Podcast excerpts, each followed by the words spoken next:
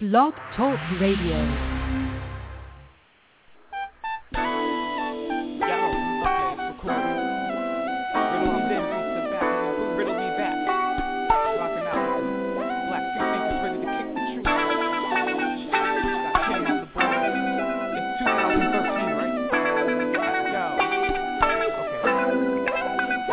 Black free thinkers, where we walk by sight with a bright flashlight to illuminate night.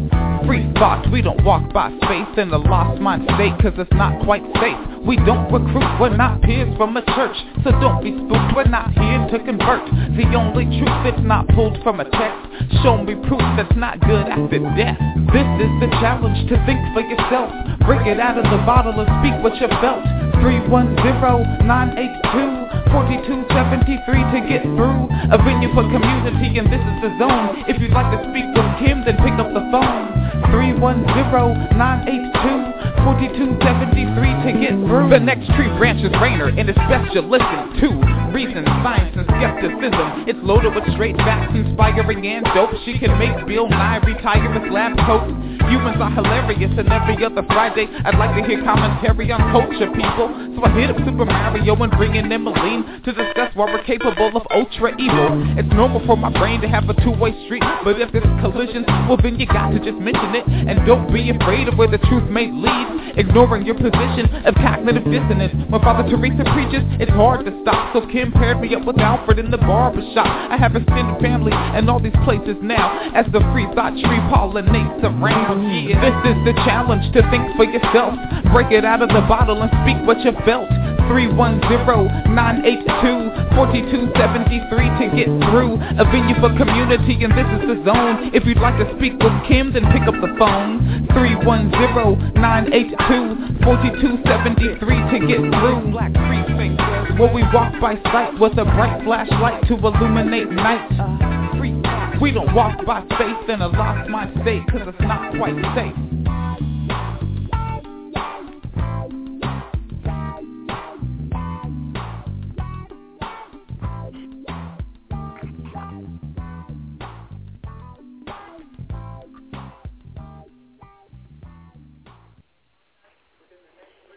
And just like that, we in here. Hi. What's going on, Em? Raina's on here I'm doing somewhere. great. Hey. Hello, Hey, guys. everyone. um, the evil one cannot join me this Friday evening. He has to work, so I will be joined by Raina Rhodes of the RSS feed and one half of the Breakbeat, um, MC Brooks himself. Um, so the three of us will be doing the show tonight, and we're just going to be talking about random, um, well, not or and not so random um, events in the news and in pop culture. So get ready for a very exciting show. Most deaf. All right. Let's jump right into this. What topic of the many that we covered shall we discuss first? Uh, you know, well, ladies' choice. So, well, we can. How about you pick one? We'll go from there. Okay, um. I'm going to start with this one. It's it's it's one of the more serious ones that we have to discuss. Um, a school in the Salt Lake in Salt Lake City um, um, district um, took kids' lunches away because they had unpaid lunch bills. Approximately 40 kids had their kids had their meals taken away in front of their peers, no less, um, for not being able to because they owed on their lunch bills, and they were basically humiliated in front of their classmates. And the school tried to make light of the situ- situation by saying, you know, we wouldn't let kids go without food entirely. We took their normal food trays away, but we gave them fruit and milk. But the the fact of the matter is, a that's not nearly enough food for a child that hasn't eaten since breakfast, and many of these children probably um, didn't eat breakfast if they're on a reduced lunch plan. Um, and also that their lunches and trays were taken away from them in front of their peers for unpaid um, lunch balance. Yeah, so And they threw the lunches away. I heard away. about this story. Yeah, I heard this story. Okay, and a lot of and it bothers me on so many levels. First of all, you have you've decided that these children, um, you know, they're not worthy of their food because their bills weren't paid, and so you've now wasted food on, on Yeah. top of every on top of embarrassing these young children in front of their peers. You know what I mean? Um, Yeah. And, and and and and also shaming them, you know, and punishing them for what really isn't their fault. The kids have no control Exactly. over when things get exactly. paid. It's, I'm pretty sure none of them have a job to pay their own bills and pay for their own lunch. They shouldn't be punished because their parents don't have enough money. And what bothered me the Right. most about the situation isn't the, isn't merely um, you know not giving them lunch or taking the lunch away in front of their peers, but the level of cruelty involved with taking the lunch away only to throw it in the trash. They weren't Right. even giving the lunches to other kids who were paying. They had excess and they were throwing those lunches away. Exactly. I mean, it's. Right. I mean, and then and then to think about how much food gets wasted anyway. You know what I mean? And not Exactly. just in school lunchrooms, but you know, in throughout our country. You know what I mean? It's And- just we're just a wasteful society, and it's just to me it just reeks of classism. You know what I mean? right? Yeah. Like, like here, like here, take this away from this peasant. Here you go, peasant. Here's some fruit and milk. You know what I mean? Yeah, pretty much. you Right. starve. Like, and it's and it's so stupid. It's so stupid because when you think about it, I mean, here these these are young kids. These aren't you know these are young children. These aren't grown people. You know what I mean? So now you're sending them back into the classroom underfed. You know what I mean? And you expect learning to take place. Yep. And, that was and then you expect learning to to take place after, and then you expect learning to take place even after they've been embarrassed. Like, take away What the part bothers where they're about not. Too, Is it's not the first time I've heard this from from various Yeah. school districts around the country where such a thing has happened. Um, they either let the children go without or they've taken the food away from them, and it was always the same end result. The child was humiliated, hungry, and the food was thrown away because there wasn't Mhm. a shortage of food at any of these schools. Right. I mean, And here's my thing. It's like I really think Regardless of whether or not the, the, the lunches were being paid, it is a public school. It is not a private school. It is publicly Exactly. funded. If you have Exactly. excess food, then it should go to the child. You're not going to store it away somewhere. Right. Exactly. Um, you know, and this isn't exactly high quality cuisine. I know how No. meat, especially in this country, is distributed. The finest cuts are reserved for the top restaurants. Then, you know, um, you know, um, airlines, then hospitals, then prisons, then schools. Public schools Right. at the bottom of the totem pole when it comes to to um, um, food distribution based on tax dollars. So they Right. can miss me with this with this BS about you know the the kids can't pay so they can't eat. The food isn't that great, and you obviously had enough to throw away. and it was already given to them at that point. It's like Right. you can't you can't serve it to somebody else. You know what I mean? And Yeah. to throw it in the trash is just wasteful on top of just being cruel. You know what I Mhm. mean? And it's like, and my whole thing is, and you know, Kim, um, Kim and I have talked about this before. Um, I, ju- I think they should. I think that breakfast and and and and at the very least lunch. You know what I mean? Should just be free. Mhm. You know what I mean? It should just be expected that all kids get breakfast and lunch at school. You know what I mean? I mean, if if, if They- nothing else, definitely breakfast. Because first of Yeah. all, schools start very early. There have been multiple Mhm. studies that show that the human brain isn't fully awake until 10 a.m. So if you're hungry on top of that, I don't understand how any learning is going to get done. Right. Uh, well, Um, agreed. But I mean, I say I say lunch too, and the reason I say lunch too is because, I mean, there are a lot of people in this country. I mean, not even middle class families, you know, for whom you know that that dollar fifty, three dollars, you know, whatever lunch is up to now. I remember it was like a dollar fifty when I was in school. You know what I mean? as a as a kid. Yeah. Yeah, it's like that dollar and fifty cents, like to to most of us, doesn't sound like a whole lot, but it adds up. I mean, you know, Right. children, you know, and you know these are, you know, this is what parents do, and it's like the the idea, you know, the idea that like I I don't know, I lost my train of thought, but the point is that is that you know we don't know what these kids get. You know what I mean? Mm-hmm. In, at the very least, they should be able to come to school and, and be guaranteed, in, in I my mean- opinion, two meals. You know what I I mean? went to public to school, carry them the through the average day. public school, and I know there are public schools that are trying to revamp the school lunches. They understand how important nutrition is for the for for kids, so they're getting Mm-hmm. like organic meals or vegan meals or unprocessed meals, and it's been having great benefits. But the average Mhm. public school, and by average I mean over ninety percent, they have a protein, they have a vegetable side, they have milk, and it's or and they sometimes sometimes they have a dessert on that lunch tray for you. Most Mhm. of these meals, um, you know, the I, I told you about the meat distribution. They, get the worst cuts of, of meat in public schools. Period. The milk is a very, Agreed, very but agreed, carton, and I'm not- and I'm they not do, defen- I'm- They do reuse. They do reuse the food that's not eaten. Some of the schools they just put it in the refrigerator and they break it out. You know, the next lunch day or two lunch days from now. So the fact of the matter is, besides the the the, the meals being very very cheap to put together, it is a publicly funded institution, and a lot of the schools do reuse the food that goes uneaten. There's absolutely no point in the child going hungry, and absolutely no point in throwing the food away. Agreed. Agreed. Agreed. No, and it's like, and and it's just, it, it's just, it's just sickening. It's it's just really sickening. But I mean, especially now, to me, in the in this environment where so many parents have lost their jobs, you know what I mean? Where you know where there's food insecurity is is growing, is a growing problem. Um, Mhm. You know, I was just listening to um, a report the other night about, um, you know, how you know college students are like the are are like the are, they're they're they're the homeless people who are not being acknowledged. Like there's a lot of college students who are who are homeless. Like they don't Yeah. they don't have a place that they go to every night that's theirs. You know what I mean? Some of them Yeah, can't even and I mean, afford lunch plans. I remember I remember time. right. I remember I when I was in college like, you know, I didn't always have a lunch plan. You know, luckily Mm-hmm. I had parents, you know what I mean, that could give me money, but like the lunch plans were ridiculous and then the food wasn't very good.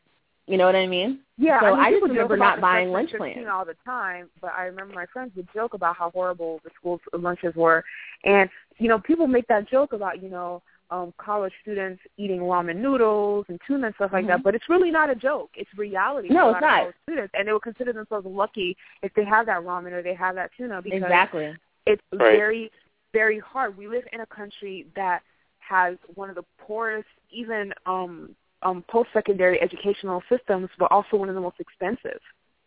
Mhm. And so um, when you and we're talking about at the college level, when we're talking about the elementary level, which again is a publicly funded institution, and I mean Right. the kids, the, the, the schools, you know, aren't really you know going broke. I've never seen a broke school superintendent before, Mhm. and I know they're getting paid Right. off of tax dollars as well. So again, you know, and obviously it's not going to break the bank if you have so much that you can afford to throw it away. Right. I mean, it's it's it's really sad, but um, and it just brings up, and then and then thinking about food in general, like it it's sort of it it, it just it's frustrating when you think about you know what the politics of food are because food really is political. You know what I Mhm. mean? The type of Mhm. food that you have access to. You know, as sad as it is Oh, yeah, that you know sure. that as sad as sad as it is that school lunches are not the most nutritious meals available, in some communities they're the most nutritious meals available. You know, they're the only meals available. Yeah, if it's the Exactly. Like, that might be the only thing that a child eats that entire day. Default. Yeah, Yeah. that's the only meal you're getting. Then by default, it's the most nutritious meal you're eating. Right. Um, Right. You know, I, I was fortunate enough that I didn't really have to eat school lunches because I hated the way they tasted. And I had a mother who cooked every night and gave me delicious leftovers for lunch the next morning. And Mhm. even as a young child, I understood what a luxury it was that I had home cooked meals. I had a, a mom who, you know, would make the time and um, could spare the money to buy the food to cook for me to bring to school. Not everyone's parents had the time to make them the meals. Not everyone had the money to um, give them um, food for lunch every day.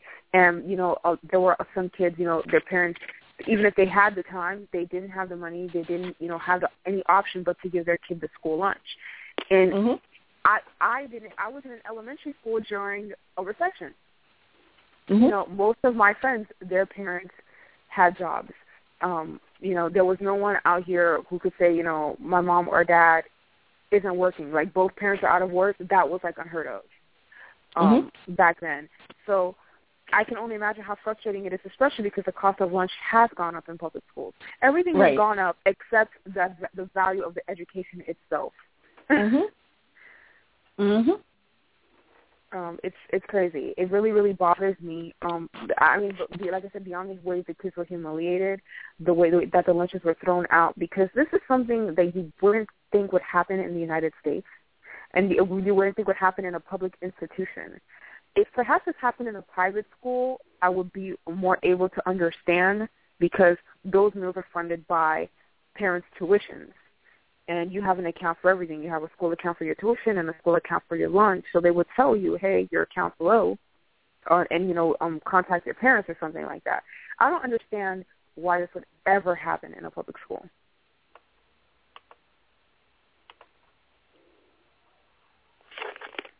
Yeah, I mean, even in a in a private school, I would have a problem if somebody told told me that story. You know what I mean? Oh, I have but, no problem with it, but I I think I'll be able to understand simply because everything is paid for in a private school. Even no, when you pay agreed. tuition, they want other contributions throughout the No, year and basically understood. milk the parents for all their work. No, understood. I'm not taking that away from from that. I'm just saying I I still would have a problem with it. You know what I mean? They still Mhm. have an obligation, I think, to handle it in an appropriate way. And dealing with the child on an issue like that is never appropriate. you know what I mean? So Um, this is these are some of the comments that I'm reading on the news article on the CBSNews.com um, site. Um, somebody says, if these children are U.S. residents, their parents are paying taxes, and, and they're completing their schoolwork, why would you deprive them of, of, of food? This is an act. Another person says, why couldn't the food go in their belly instead of a trash can? At least it wouldn't have been stupidly wasted. These poor children. Another person says, what kind of America is this? This is not the America that I fought for in the Vietnam War. Um, and another person um, wrote this, don't apologize. This is a good lesson for the kids. There is no such thing as a free lunch. I'm sick of socialist bullshit being taught in schools. It's time kids learned personal responsibility. But that's not the kid's Wow. fault. Like Right. no- No, nothing here- here- in this whole thing falls on the kid. Their their sole responsibility is to go there and to learn. Anything involving accounts or and stuff being unpaid, not on the kid at all. I don't how, like where the fuck do you get off saying some shit like that? right. Yeah, um, it, it's it's it's I mean- actually that's not an isolated comment. It is the minority, but there's a few comments like this. Um, you know, I guess they sub- subscribe to the Ayn Rand school of thought. Uh, let every every man is an island. Just do what you got to do for yourself. No one's gonna come help I you. mean, And I feel like I feel like I feel like as time goes on, you know, people are just becoming so insensitive that I feel like I'm it's it you know, the our country is beginning to look like a Charles Dickens novel. I You feel know what that I way mean? too. Like we still have child labor laws, but there are still there there's simply not enough laws protecting children. And every time something like this happens, where we want to shame the disabled, we want to shame the poor, we want to shame fill in the blank group, the children in that group always get the brunt of it. I mean, I really feel like that's like like that is what you what we were talking about in terms of that news article is like something you'd see in Oliver Twist and not something Mhm. you see in a public school. You know what I mean? Mhm. Like Yeah, I feel mean, like every, when I read that. I just I just thought of that line. You know, please, sir, can I have some more? And I'm like, Exactly. exactly. Uh, like, I mean, I this is not something that I would want to I would want to read about happening anywhere. It kind of boggled my mind that it was happening in the U.S. Yeah, I mean, and and it's like, and, and of course, you know, um, you know, this is like, you know, during these times, you know, where we're, you know, we're uh, where we're steeped in, you know, economic, you know, distress and what have you. That's usually when they'd like to roll out these big, you know, these big Hollywood pictures that are supposed to make us identify or feel sorry for, you know, rich people. You know what I mean? And rich Yeah, people's yeah, problems. yeah. Like, you know, they're getting ready to make another like Annie movie. You know what I mean? So Oh, it's supposed to make stop. us feel good about I being cannot. poor. I cannot. I cannot You know what I I mean? cannot. Like, get the hell out of here. You know? I I, I I'm seriously I can't do it anymore. I can't do Annie anymore. Um I know the will come out. I know Miss What's Her Face was a bitch. I get it, Annie. I can't do it anymore. right. It's like the sun will come out and we'll still be broke. So go. And you know what? that. You got to live You for know? a week with like the richest man in the Western Hemisphere. Um, right. He fell for your charm, and you became his adopted daughter. Like honestly, um, and the thing about Annie is she was unrealistically idealistic. Yeah. And that's why I Yeah. failed to identify with her character in the first place. Um, Yeah. She was like a bootleg version of Anne of Green Gables, and I don't know if anyone read that series. It was awesome, but um, you know, Anne was you know a joyful, Sorry, happy person, thing. but she didn't have she didn't have this this idea that if you just hope for the best, people will be nice to you. She kind of made her own way in the world, and I kind of felt that that was something that was lacking in the Annie series. You know, it kind of Yeah, said this idea: you know, if, if um, you're cute enough and you can sing and dance, some nice person with lots of money is going to solve your problem. yeah. No, what I was going to say um, um, is that you and I were different kinds of kinds of children. I know you. You were reading you were- biology books while I was reading. No, like, I wasn't fiction. reading biology books. I was reading like I was like reading Poe and like Nathaniel Oh, I read Poe. Hawthorne. Poe- Poe- Poe and Hawthorne like are I wasn't reading Anne of Green Gables. I couldn't. I was like, fuck that happy shit. I read Anne when I was in the fourth grade, and I I I I didn't become totally emo till like the ninth grade, and that's when I started reading Poe and Hawthorne and Mhm. LeBron, and and I and I also started reading like poetry from like you know Right. um uh, you know different kind of authors, and I, when I read Anne again, I was in fourth grade, so I was ten years old, and I was like, this is awesome. It's the best book Yeah. ever. To this day, the book has such an impact on me. I still want to visit Nova Scotia um, because that's where the series is set um, on Prince Edward Island. So yeah, that Mm. that that was a random. I've been to Nova. Scotia. There's not a whole lot popping over there. I, no, I, I, I wouldn't go for the people. I go for the scenery. Yeah, the I mean it's beautiful. It's beautiful to see. I mean you can see whales and the, the water's beautiful, but there's really nothing popping on in Nova Scotia. Okay, okay, let's get back on topic. Our next news story, actually, I don't, I didn't, I don't think I gave you guys a link to this, so I will send it to you now. It's about, it's also very serious. Um, a Florida missionary has gotten 58 years in prison for sexually abusing indigenous girls in the Amazon. Surprise! Yeah, um, It's not a big how about surprise. not surprised? Yeah, no, Mhm. surprised. I'm not surprised. Um, Mhm. I'm never really surprised when this happens. And the only thing that makes his case different, in my opinion, and I'm not saying this is this is the majority of missionaries, but it isn't it isn't it isn't not normal for missionaries to do this. What makes this different Right. is that he actually got caught in the age of information where because he got caught because he was filming this and photographing it and posting pictures on a child porn Mm. website. Had this technology not been available to him, he probably would never got caught and would have been doing this for decades until he retired after doing quote unquote God's work. Mm. I don't think 58 years is enough time. Uh, yeah, I don't think so either. I, I, I But mean, yeah, he, he was visiting the um the Katu um Kina tribe in Brazil, um near the Amazon, and um he worked for the Sanford-based Sanford. How, wh- where have you heard that city in the news before? Sanford, Florida. Mhm. Mhm. Now we know that is the hometown of the one and only George Zimmerman, who has also made our news, and we'll we will be talking about later. But he's Mm. based here in Sanford, Florida, and um, um, he um, after befriending um, some of the youngsters in the tribe, he abused them for a number of years. Homeland Security investigations started looking into um, the missionary Warren Kennell is his name after getting tipped off that he posted pictures on a website that let people trade in child porn. Like, hey, you give me your porn of raping a three-year-old, and I'll send you the pictures of me raping a eleven-year-old or something like that. Some other sick shit. Um, but um, he he worked for the New Tribes Mission Church in Sanford, Florida, and he was arrested um, in May of last year, and is finally um, this is making the news, and he's finally getting charged on two counts of child pornography for 58 years, and that's all he's getting charged for is a child pornography, not child um, battery or sexual abuse or assault or anything like that. They found more than 940 child porn images on his computer's Oh. hard drive. Oh, that's disgusting. that's that's truly disgusting. Yeah. I would. I know. I mean, I wish there was a way to just put those people under the jail. You know, Seriously. like, In situations Like, like, you this, just and it's not live- even that I'm you know pro death penalty. you know what? it's No, it's like not this- about death penalty. It's like we're just going to create a space underneath the jail, and you live literally within a two by like eight foot cell. hmm That's it. like you can't move, you can't even turn. You know, what I in mean? even situations turn like on your this, side. where there is no, where- in situations like this where there's no suspicion of guilt, like we know you're guilty, it's Yeah. not under Right. question. I really don't care what happens. I'm not pro death penalty, but if they, you know, they if the court of law chose to take that route, I wouldn't mind at all. Your, Yep. you know, your, your guilt is not in question. The crime is not in question, and this is not a minor crime. This isn't theft. This isn't, um, you know, this isn't perjury. Like this is a real crime that happened over many, many years involving many, many victims.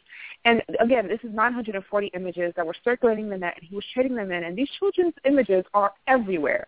Not to mention the actual acts of of molestation and rape and sodomy that occurred, and abuse of power, abuse of trust. Again, they were minors, and I think that just being sentenced on two counts of child pornography is a slap in the face to not only the victims but the idea of justice as a whole. Right. It's really disgusting. I'm. Uh, can we move on to another story? I'm sorry. Other topic, yeah. Um, George Zimmerman, also from Sanford, Florida, made the news today. Um, he is going to participate in celebrity boxing because apparently killing a child um, makes you a celebrity.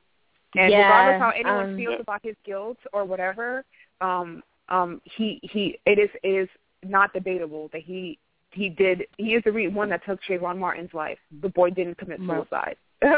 Right. um, so right. um, again, Agreed. he is signing up for celebrity boxing and cashing in on his quote unquote fame from the trial, and pretty much rubbing everyone's face in it that you know he's gotten a lot of notoriety from the trial, and he's going to participate in celebrity boxing and says that he is willing to fight anyone. Um, the rapper The Game says that he would love to fight Zimmerman and knock him out in the ring. Now this guy is six five and very muscular, so he could actually do Georgia run for his money. What bothers me about this, besides him um, whoring his fame out, is the fact that George Zimmerman's um, main point of defense was that he was not a great fighter. He actually had his um, I martial arts know, right? instructor Right? come to court I know. They I- spent a lot of time on that, Yeah. on trying to make him seem like he was some kind of wimp and that he couldn't even throw a punch.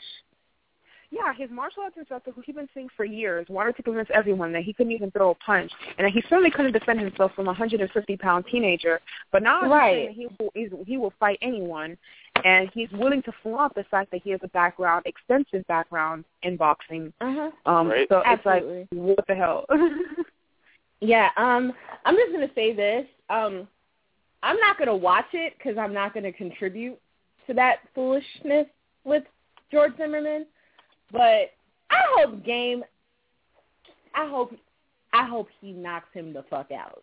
Period. like seriously. I, I I hope mean, he knocks him out this, and then they know if you allow him to keep going. You know Yeah. what happened? Um, I, I don't know if you guys got wind of this story, but even a couple months before this, George Zimmerman had um, painted a quote unquote patriotic painting, which um, Mhm. was sold. He sold that for, um, I believe, one hundred and fifty thousand dollars um, on Yep. auction. He got tons Right. of money from supporters during the trial, and after the trial, he was accused of beating his um, his um, pregnant girlfriend and um, his wife, who had one been one of his main supporters and refused to testify against him, immediately proceeded to divorce him after the trial. Um, Right. And I mean, the fact that he that um, Trayvon's family never got an apology, even from him, uh, and the fact Nope. that he keeps whoring this, is to me trademark of a sociopath. Yeah. But He's in yo- right um, now. He's in YOLO mode. He got off of this Yeah. crime, so now he's just Right. like, well, you know what? Fuck it. I'm doing whatever the fuck I want because I got off, and nobody can tell him shit. Uh, yeah, I You can't think, like, convict there's him a now. really dangerous atmosphere around him where before he was just a crazed lunatic, but now he feels invincible. And people like this tend Right. to be incredibly dangerous for society as a whole, especially when they're trigger happy as he is. Mhm. Yep. I'm I'm pretty sure. I mean, back, right? I mean, Pretty sure I heard that, him what that? something like that. Yeah, he he got got his gun guns back, yeah, like right gun after right after that trial. yeah. Mhm. Yeah, it's, it's a situation where um, I feel like whoever comes up against him is probably going to have to be dragged out of the ring. Mhm. um, and um, I really, it really upsets me how many people um, are um, helping to promote the situation by contributing to it financially. Um, because Mhm. this is something that he will be getting paid for. Uh, It, it just Right. bothers me that he was even eligible for this and that he was considered a celebrity. I mean, we have tons of Right. celebrities that are famous for doing nothing, but again, they're famous for doing nothing. You're famous for killing someone's child. right?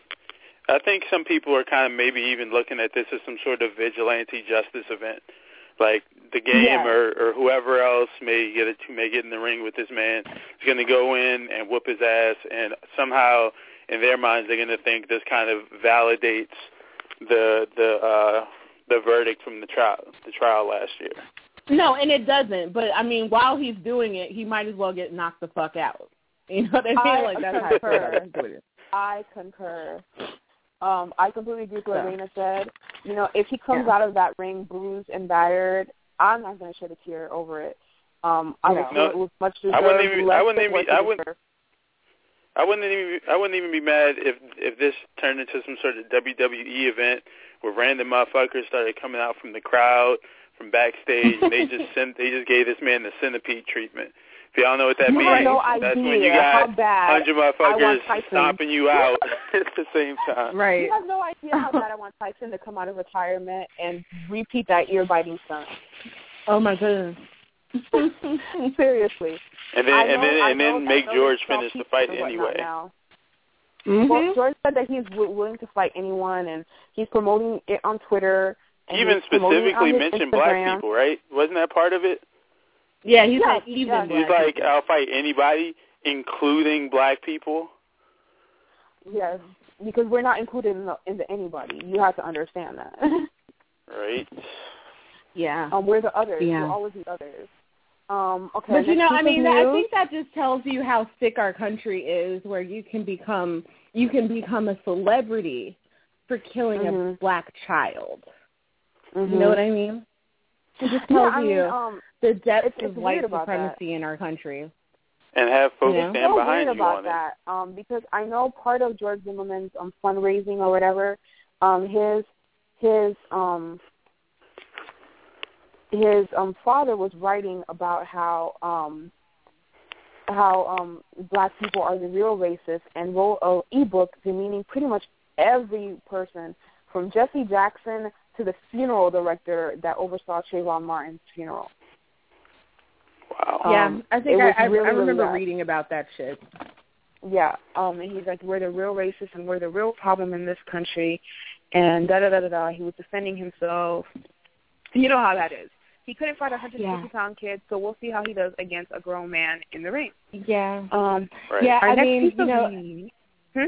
Go was ahead. just gonna say, I was gonna say, just you know, that's again white supremacy. I mean, imagine the nerve that it takes to to say that black, brown, and and yellow people are the problem when it was your people who robbed them of their land, of their liberty, of their, you know what I mean, of their rights as human beings, and then and you get a head start in life. You know what I mean? in terms of opportunity, and then you turn around and say, "Oh, but you're the problem." really? Pretty much. Pretty Yep. much. You know what I mean? Um, let's see. Our next um, topic of discussion, and Brooks, I'm going to let you lead in this because I think you're following it a little bit more closely than I am. Is the um the the debacle around one Mr. Richard Sherman, the cornerback for the Seattle Seahawks. My man. He's been circulating the news for a couple of weeks now. Yeah, Do you want me to start now? I don't know. Yes, please. no, no, no. I know. Um, okay. Um, in, in case you've been living under a rock of some sort, you know, for the past two and a half weeks, um, Richard Sherman, relatively unknown cornerback, unless you really, you know, keep up with the NFL, a relatively unknown quarterback in the grand scale of sports, uh, made possibly one of the most epic rants of all time, or in recent history at the very least.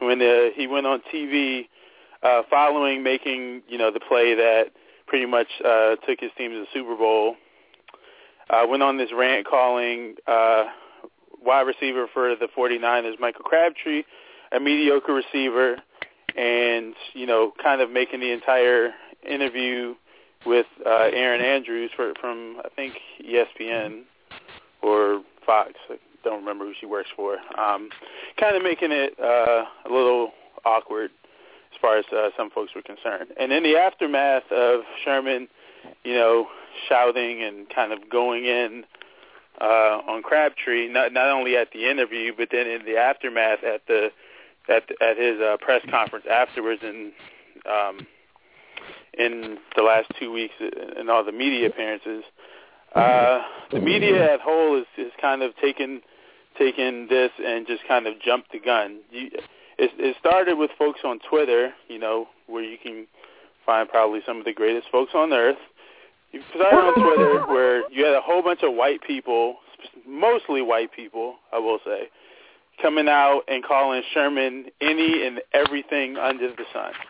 Yeah, the, oh yeah, they, they broke they broke out words that they probably ain't called us since the 1800s. Okay. Right. I think I right. think I saw somebody call him a jigaboo, and I'm like, dude, if using the word jigaboo, you're racist, and you've been racist for a really long time. Right. Right. like jigaboo uses that term anymore. Yeah. Like damn, they Um, they call him porch monkey. Like they they Porch they. monkey. I've seen they called Wow. this man everything under the sun. Like and nigger of was course, probably the just new, being the nice. new favorite derogatory term, thug. Yeah. I Yeah. don't know what thug means. He's a thug Mhm. because of, of something that he said. Now let, let now let's stop right here. I am not a huge sports fan. I only watch soccer and then only during the World Cup. I don't care about any other sport. Um and I don't follow football, but I know that trash talking is a huge illustrious tradition in any and all sports. Yep.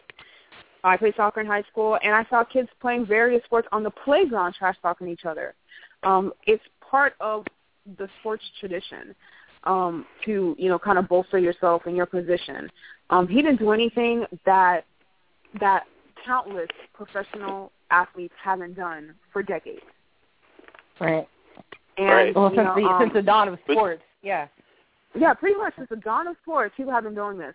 Tons of them have also been filmed on camera, like him, doing this. Some of them, a lot of them, did this in interviews, just like Richard Sherman did. And you know, I, I you hear all kinds of things. He's a thug. He's a thug. He's a thug. Why is he a thug? Because he went on a rant during an interview. What if he has he committed any illicit activity? Um, Nope. I've seen so many non-black players do what he did. I've seen some of the most violent behavior. It's in no other sport, but the the one sport that's still dominated by white Americans and Canadians, which is hockey.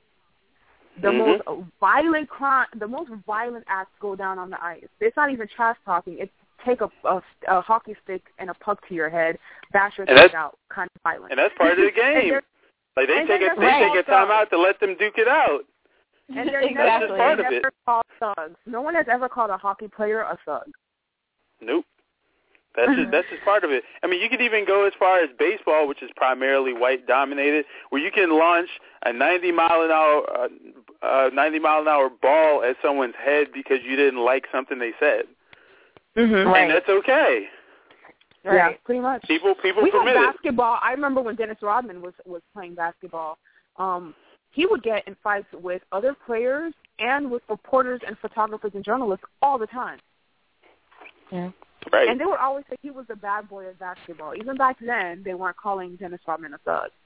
Um, and he was doing some really thuggish things on the basketball court, like stuff that you would get arrested for, you know, if you weren't a professional athlete on the court in the middle of a game.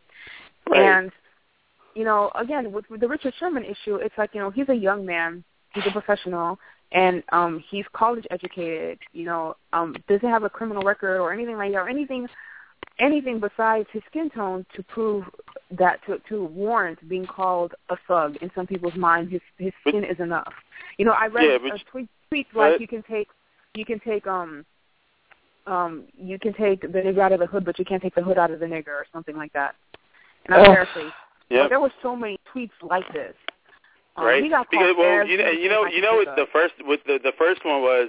The first thing was all these people. You know, they threw on their capes, they put on their tights because they saw a white woman in danger and an angry black guy on live TV.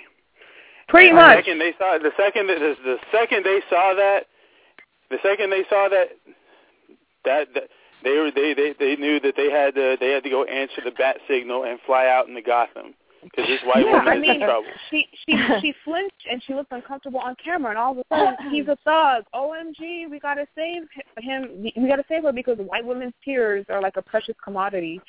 But whatever. Um, right, and you you know you know what the great part is? Afterwards, Mhm. she said that she wasn't even she wasn't she was like it was she wasn't even thrown off or scared or anything. It was just random how energized he was, you know, for this interview. That's what threw her Right. off. It wasn't anything else. She wasn't even uncomfortable. Exactly. Hell, there was even they even took a picture together at the first media day two days after the event, saying uh, you know there's no Yeah. issue, there's no beef, there's there's nothing here. It's weird because on social media, uh, you got to see even the people that didn't go um, ahead calling him like derogatory terms, even the ones that didn't call him a thug. Um, you got to see a lot of like passive racism with people. Um, yeah, I had a friend who posted something about you know um, um, Richard um, Sherman. Um, he just he were a Seattle, Seattle Seahawks fan, but now he just made you love the opposing team.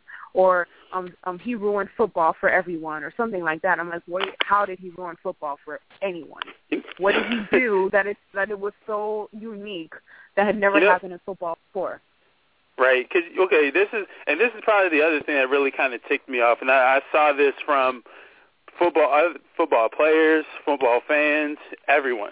Everyone, for some reason, the the other word that was probably used probably as much as thug was or close to it was class, and they talked about how what he did was classless, and he needs to get some training in how to act and how how and and how uh, respectable he needs to be to ha- to be in the moment to be uh, in the moment that he is in at this stage in his life. And my see my my response is okay. First of all, we're watching a sport that takes years off the that's taken years off the lives of thousands of men over the past hundred years that this sport's been played. Mm-hmm. Yeah, you know, every Sunday we get together. You know, those of us who are interested, who, who are fans, we get together and we watch. You know, two hundred, three hundred pound grown men basically put their bodies and their mental and physical health on the line for our entertainment. They're out here Mhm. breaking bones. They're getting concussions. They're suffering uh, lifelong neck injuries, stuff that that's going to affect them long beyond when they decide to stop playing. And we're Yeah. here that want and we want to talk about class. That is yeah, irony what at bothers the me very about that, definition. eh, this is what bothers me about this, and this is it's something that goes beyond sports and beyond uh, men. You know, I, I've seen you know um black actresses and, and and artists do certain things, and they're called sluts and whores, and then and then you know white women do them. It's avant-garde and unique and cutting edge. Um, I've seen white men do things, and you know he's just amped, he's just pumped. Black guys do it, and he's just being cool, he's just being classless. This is uh, another um, you know aspect of the respectable respectable Negro politics that I just detest, where uh, you know it's a new way of trying to put a black person in their place by telling them how they should behave in order to make white people more comfortable around them. Right. Right. And you know what? And you know what else? I like how folks also want to act like thug is not coded language. You know, I, I, I Right. watch Yeah. because I watch, I watch ESPN, and so I, I watch, I've, I've seen numerous sportscasters and analysts and whatnot try to hold, and some of them even black, even argue this point that thug is not coded language. That that anyone can be a thug. And that, Right. like for example, uh, Richie Incognito, who was in the news uh, last year, uh, he's a he plays in Miami. So, and you probably, you may even have heard a little bit more about this.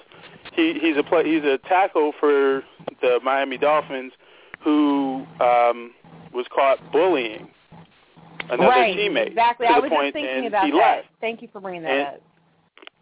He, and and and Jonathan Martin left. He he he he Right. he left the team. He hasn't he hasn't played. He hasn't even been near a facility since he left the team in I think October or November. Whenever whenever that happened. And people were saying a lot of these guys were saying stuff like, "Oh, Richie Incognito's a thug." Yeah, but thug when you talk about when you're talking about him is not carrying the same connotation. Because Mhm. you because Well, both yeah, exactly. inside both inside football and outside of football, you have folks that are actually defending his actions. Right. Exactly, Mo- and most of the most of the people, especially, and I noticed this, white counterparts were defending what he was saying, saying that uh, that hazing, and that's what it was, hazing and teasing, not bullying, was a sports Yeah. tradition. Well, if if if if something that actually involves physical harm or humiliation Oh, to another person is is part of sports tradition, why isn't trash talking We- part of sports tradition? Like you know, let let's be honest about what this is. When I was growing up, Right. we all knew that a thug was a person that was a dangerous criminal. That's what thugs mean, dangerous criminal. And if you, if if, if what is Richard or who is Richard Sherman a danger to is yet the Right. question that I have yet to answer. Okay. Hey, uh, we have a shit ton of calls. Um, I'm Woohoo, going to let's take bring. some. Okay. We have. Oh my God, there have to be at least like ten here. Okay, so Wow. Jeez. I'm guessing some. I guess someone's skyping in. We have someone named Max T01. Okay.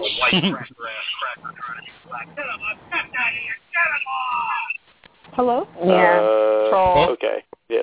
Next That was a caller, please. Okay. Uh, we have one whole bunch of ones here. Uh, hello. What's going on? Hello. Hello. Hello? Hello? Hello? Yeah. What's Hi. going on, Yes. man? Who's speaking? Oh. Um, hi, I'm David. Nice to meet you. Hi, David. What's going on, bro?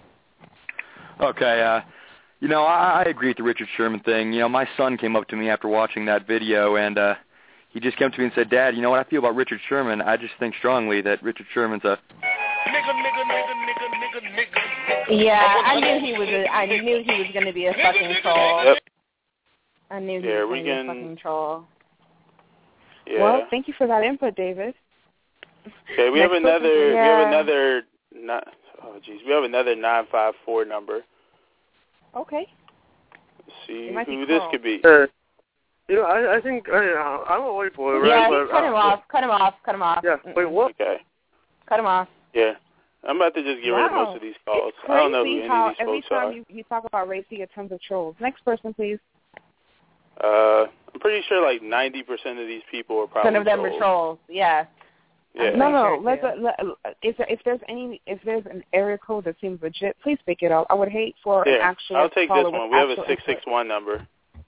Okay. 661? Hello. Okay. No one said anything. Okay. Um, yeah, I'm not sure about the rest of these, so Oh, that's that's upsetting. I was hoping that we could actually talk to someone who had actually had something to say. yeah. So No, I'm just gonna much like right. yeah. I'm Okay. just gotta love when we get the trolls. Oh, that's Gotta crazy. love the trolls. But yeah, um, it's really it, what what bothers me about the Richard Sherman situation is that um, a lot of um, um, quote unquote progressive white people show a lot of passive racism, and it's kind of it kind of bothers me every time that happens because you understand that this person claims not to be racist, but they in their minds there are two types of black people there are you know the the the respectable ones that are just as good as us and then there are those others Yeah, Yeah. and people like to frame this as a black folk versus niggers discussion. You have black folk exactly Yeah. and here, it's not and we have niggers over there. Yeah. I And mean, it, it really, and there's really not much that separates black folks from niggers. Is the thing that most people don't recognize. You know Right. yeah I mean? and even if even if richard sherman was acting out of line and he was acting classless classless people exist in every group Right. Absolutely. oh my God, so- are you kidding it's me? only yeah. trying to separate trying to separate black people into two different um caste systems is only perpetuating the problem and perpetuating racism Exactly. Yeah, that- exactly. I mean, Yeah, the the more we're like them, the more the you know the more worthy we are. You know, right. exactly. And the fact No. that the fact of the matter is, and and I think Raina just said this, like there's a thin line between, you know, what what constitutes a black person and what constitutes a nigger. But at Right. the end of the day, you know, to you know those who are in power, you're still I'm still as much of a nigger as Bob who works at the law office up the street. You know. Exactly. When when the chips are down, you're you're you're all one. You're all one, and you're all in that group of other. Right. Yep, that's right. Are you all, Our next story, um, I don't want to get too caught up in this one. Um, Brooks brought this to my attention, and it's concerning another sport, basketball. Um, Kevin Durant of the NBA. Take it away, Brooks. Okay. Um, uh, Kevin Durant. Well, for one, shout out to him because he's a DMV native. He's from here. Um, but Kevin Durant has Kevin Durant's been one of the arguably one of the top three NBA players since he came into the league a couple years ago. Um, one of the big debates that's been going on for at least the last two years is, you know, who is better? Is is, is KD better or is LeBron better? Um, so this this past year, so this year in particular, Kevin Durant has this man has been playing some really like ridiculously some really ridiculous basketball. He's putting up numbers that haven't been put up in a streak like this in a really really long time. So uh, the other night, in the aftermath of, I think he put up like 30 some odd points against LeBron James' team, and after the game, he was uh, he was being interviewed by her, damn it, uh, what's her name? He's being interviewed by an by a woman who works for ESPN, and she asked him the question. She was like, you know, hey, you know, how do you explain, you know, how do you explain yeah, what's been going on? He was being interviewed by Doris Burke. Okay, Doris Burke, thank you. Um, you know, you know, what, you know, what, what, what's what's been inspired, motivating you to be on this this great streak that you've been on? And Kev and Kevin said, you know, it's all God. You know, I, I can only I blame God. And Doris, you know, she kind of chuckled. She kind of chuckled a little bit and was like, uh, you know, it's not you at all. And he was like, Nah, not at all. And she, you know, she she was still chuckling a little bit. And she was like, All right, Kevin, thank you. And then the interview ended. You know, it sounds pretty harmless. In theory, sounds pretty harmless. But ESPN and Doris in particular have been under fire in the last 24 hours, with many folks uh, calling for call, calling for her job because apparently they didn't like the fact that she was chuckling when Kevin mentioned that he was giving uh, he was giving credit excuse me credit to to God for this streak that he's been going on. There were several uh, there were um, several uh, Christian tweeters who specifically um, like added ESPN and just kind of wrote some really horrible things, not only about uh, not only about Doris, um, but about I guess non-believers just in general. And they were saying like she needs to get fired. You know, she's showing disrespect to Jesus Christ. Uh, they called her a horrible bitch for um, Well, that for sounds like chuckling something Jesus because would this do. wasn't funny. I know, right? righteous of them to call her a bitch. Yeah, I know. But here's the thing: it's like what she what she was asking is a valid question. I mean, like, I mean, was it Jesus out there? You know, uh, you know, practicing and doing and doing drills? No, I don't think so. Well, here's You how know? I feel about it. I feel that although the question was legitimate, she was she was um out of line or at least um um exhibited very poor judgment to even ask it because it's a question that obviously puts someone religious belief on the spot. Um, so it shouldn't have even been asked. But I think the question was legitimate. Now, do I think it was worth taking her job over? No, because she didn't push it when No, he gave she his didn't push response. She let it go, and the interview Right. was over. It's not like she was interrogating him about his beliefs. No, So, she just um, she really was. I I don't even think that it was malicious or anything like that either. I think like it was it was probably her just like yeah, you know, but you also have talent. You know what I mean? Right. Like acknowledge that Mhm. you have talent, like that, and that you work hard. Like you know, you can you can have natural talent, and and the difference between you and the next person would could be your your dedication. You know Well, what I mean? It with happens all the Christianity- time.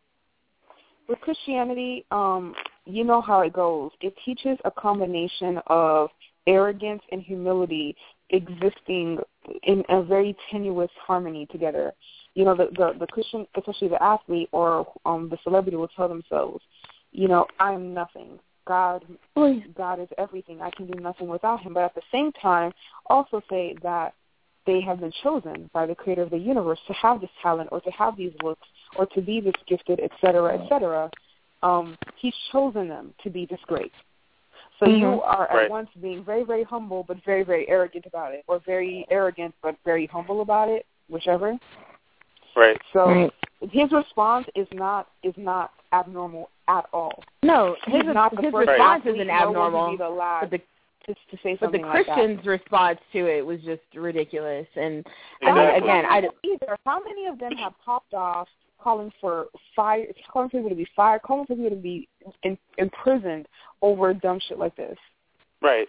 I mean, mm. on one hand, like it, personally, I don't think that I don't think her even just kind of chuckling was was you know bad for one, and I don't think that her intent was even malicious. I mean, we we don't know anything about her. It's not like she was. It's not like he said, you know, I give all the credit to God, and she was like, ha ha, you dumbass. What you mean? You know, right, it's not like she went over the line or anything. She was just like, Right. you know, are you sure? You know, like Yeah, I don't think I don't think she stepped over any lines either. But as I said, I feel that it was a, a poor judgment call on her behalf to have even asked the question. Because me, and this is what I'm thinking, you know, in my in my head, um, as a person who doesn't have an illustrious career on the line in newscasting or sportscasting in journalism, I wouldn't ask that question simply because there's no way that I, that question could be answered with me a a me getting a satisfactory answer or that person not feeling that their religion was being put on the spot. Right. Mhm.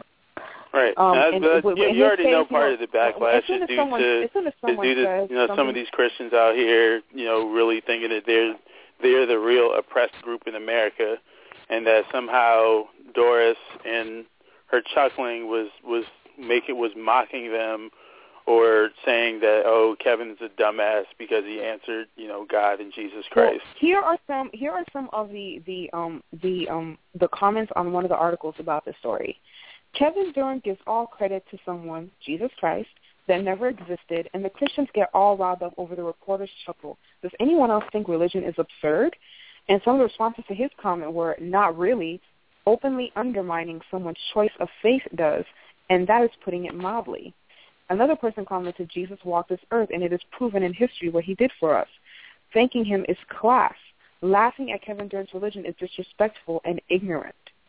Another person says, I'm glad I can tell all the suffering children of the world, God's a little busy. The thunder is on. Mm-mm. Hilarious. Um, one, another person said, the professional left, which are always screaming tolerance, is the most intolerant of people of faith, particularly Christians. Have you ever heard a media person criticizing a Muslim for thinking Allah? The professional left, Democrats, liberals, socialists, their cohorts and minions in Congress, their fellow travelers and hangers-on are nothing but Stalinists. Dang. what? In in what I didn't know I was universe do you get professional athletes out here that thinking Stalinist- Allah for one? I didn't, Yeah, I've you don't really have a that. whole lot is of a Stalinist? professional I'm pretty athletes. sure he meant fascist. The Stalin was a mm. fascist, correct? Yeah. Yeah. Yeah, Yeah. he was. okay. No. I didn't know that yeah, but Stalinism like was an like Brooke said, like Who's Brooke these said, phantom there's Muslim like athletes that are out here thinking You're Allah right. and people are saying shit? That's what I want to know. Where they at? Right. Yeah. Well, another person Wait. says, I failed a big test recently. F you, Jesus. I guess it's KD's fault for sucking all of God's mojo juice. Someday, the real Well- God, aka the flying spaghetti monster, will come to judge us all. yeah, I mean, I mean, and here's shit. the other, and here's, I mean, here's the here's the funny thing though that we haven't talked about with him, like you know, thanking God for like his talent and his and and the fact that he's like out here like winning games and stuff. I mean, the thing about it is, is like, okay, so what are you saying that God doesn't like the guys on the other team? You know what I no, mean? Like, these why some does God? are giving me life. One person Right. said Like- exactly what Raina said. The laugh seemed perfectly innocuous to me, and the whole thing seemed completely overblown. I can't believe people seriously think she should lose her job over this. Another person Right. said, I'm so glad Jesus lets little kids starve, but takes time out of his busy schedule to help a rich guy put a ball Exactly. through Eh, a hoop exactly. anyone else. No wonder Exactly. That was actually what I was getting ready to say before you, you Yeah. read that. That's hilarious. So Yeah. Jesus is cool. Jesus is cool with me being unemployed, so lo- so long as KD's putting up forty five a night. Hey. Awesome. Yeah, another yeah, another person. This is a non-story. Why are we even talking about this? She was either laughing at his humility or his delusion. In this case, what's the difference? Mm, mm, mm, mm. Hilarious. Yeah, I mean, He needs to be fired. Clearly, Jesus hates it when people laugh. Right. I mean, and and for all you know, you don't know why she was laughing. She could have been laughing because someone right before she got on her interview said something really fucking funny to her that she couldn't get out of her head. That You know happens what I mean? all the time. I yeah, laugh at she could have she could have she could have laughed at on in my maybe somebody in the crowd who was doing something while she's conducting the interview. You know, Right. she could have you Mhm. know. Yeah. Maybe the could've been cameraman was pretending he had a a booger in his things that- nose. that- I don't know.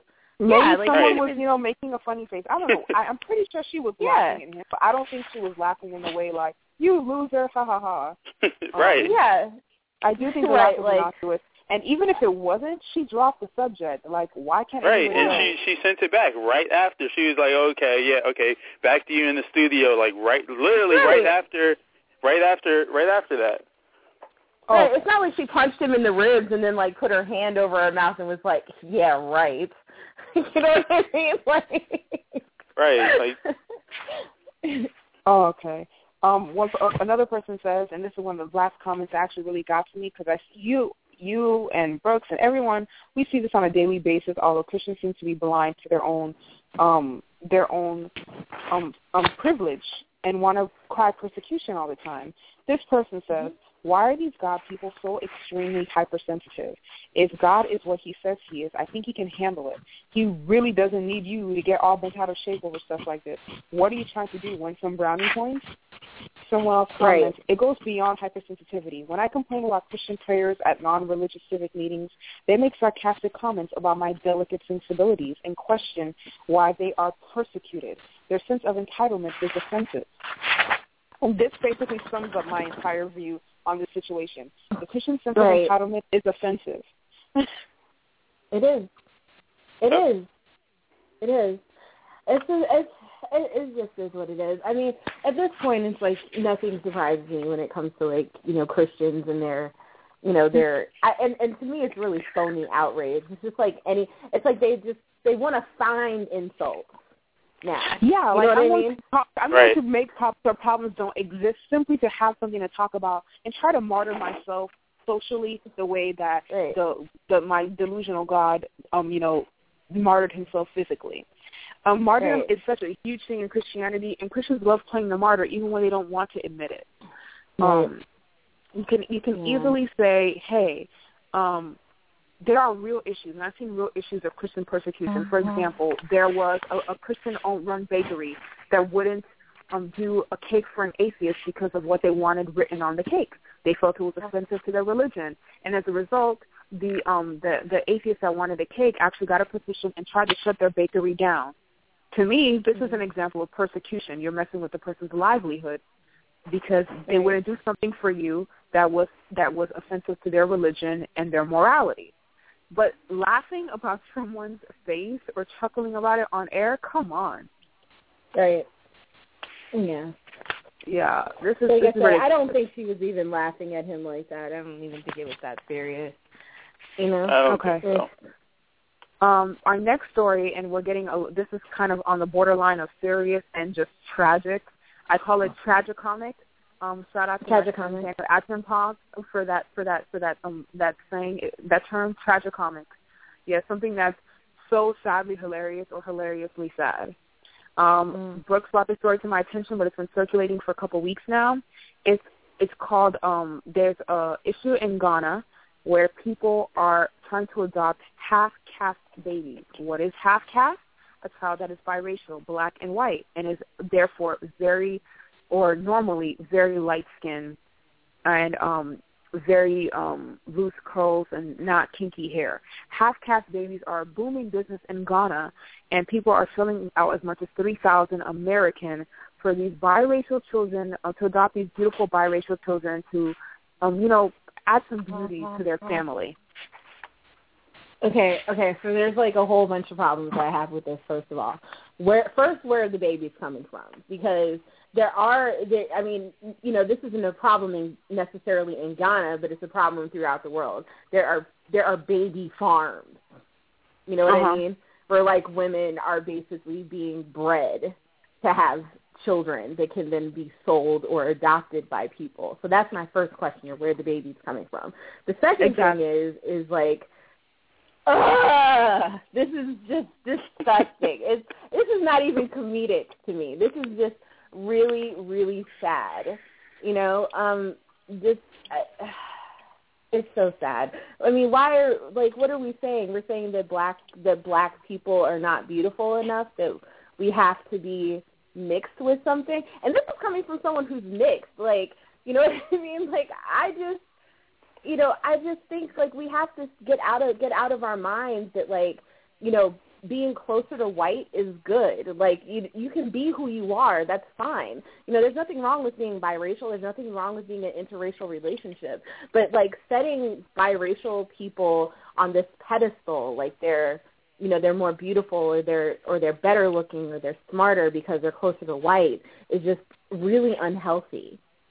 You know. I agree. Um, and another problem that I have with this as well, um, Sorry about that. you know, it's it's it's like you mentioned about you know um, this. You're basically promoting the idea that the less black you are, the less African um, ancestry or DNA you have, the better you are. Um, there was a photo I saw a few weeks ago. I guess I guess it was sort of a meme, but it had like um, a theme to it or an idea to it. It basically said, you know, um, asking a, a woman, a black woman, if she's mixed as a compliment is not a compliment. You're basically implying that the source of her beauty is something besides her blackness. She is not beautiful despite her blackness. She's beautiful because of it. And this is something that I, I had to deal with, and I know a lot of black women had to deal with um, growing up over the years um, because of a specific um, um, feature they would get asked, and I would get asked if I was mixed. Hey, do you have Indian in your family? And I had other friends that, you know, they're asked, are you mixed? Are you white? Are you, oh, you look like you have Latina in your family, things like that. And um, it was always an issue where the more non-black um, um, attributes you could claim, the better you were perceived to be.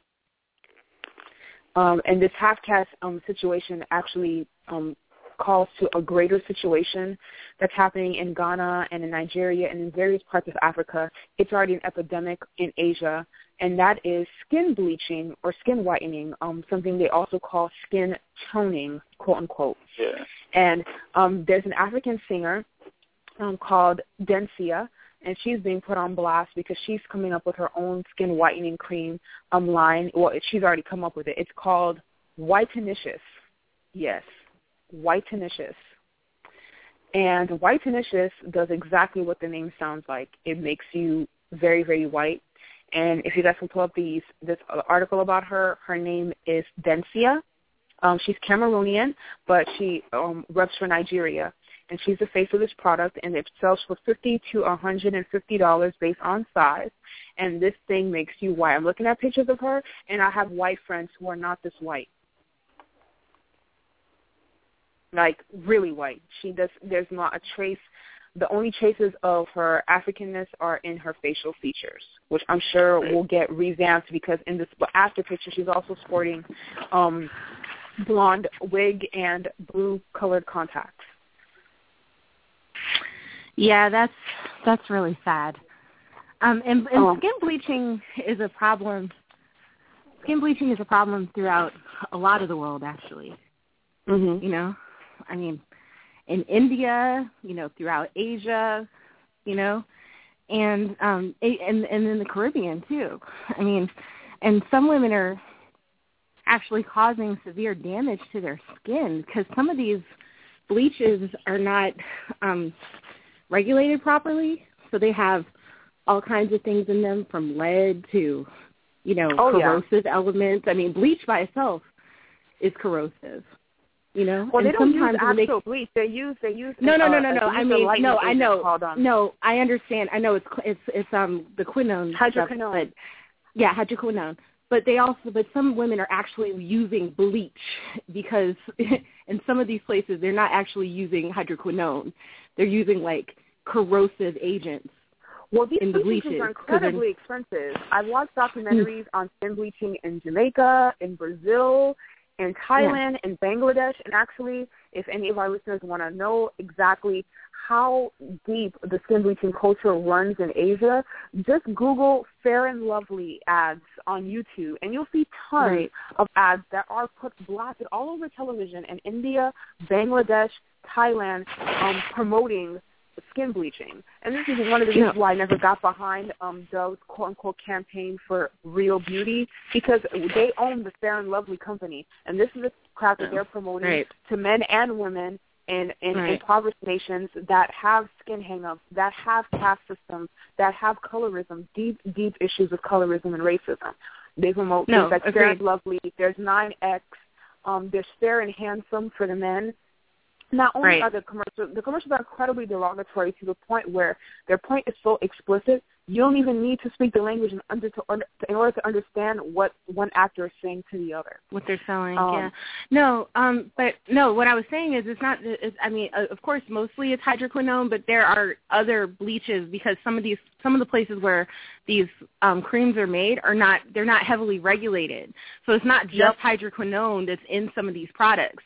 Some of them are, like I said, they have lead in them. They have other, you know, corrosive agents in them, and some people are turning to bleach when they can't get their hands on the actual creams. You know what I Yeah. mean? So yeah, I it, mean, and, it, and hon- the, sad part is, I'm sure that chloride is probably only a fraction more harmful than the cream they're slathering on. yeah, in in many cases, yeah, it's true.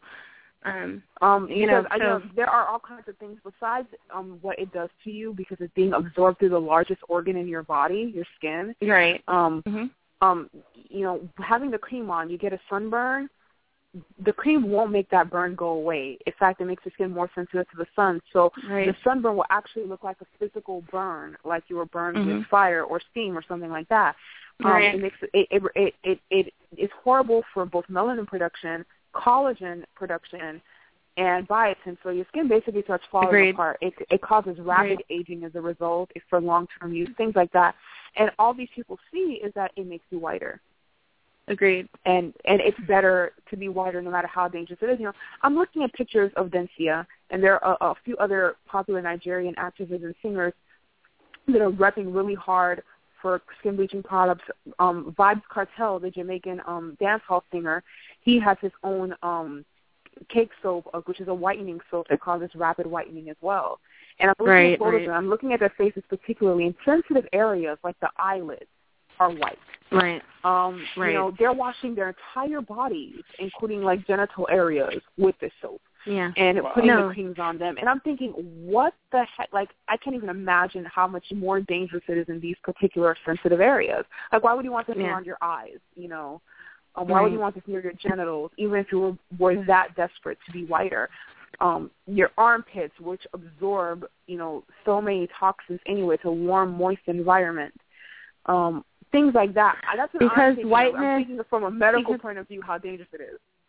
Well, yeah, of course. I mean, and uh, of course, this, uh, and I agree with you. That's why I was saying some of these agents that are in these products are are really dangerous. And like I said, I mean, by you know, even just when you have the safe product, you it can still be abused. It can still, you know, like it, most of these products are are not meant to be slathered all over the skin to make your skin, you know, two and three shades lighter. They're supposed to be used on like blemishes you know, or like Yeah, areas yeah. that are hyper pigmented so that you can even out your skin tone.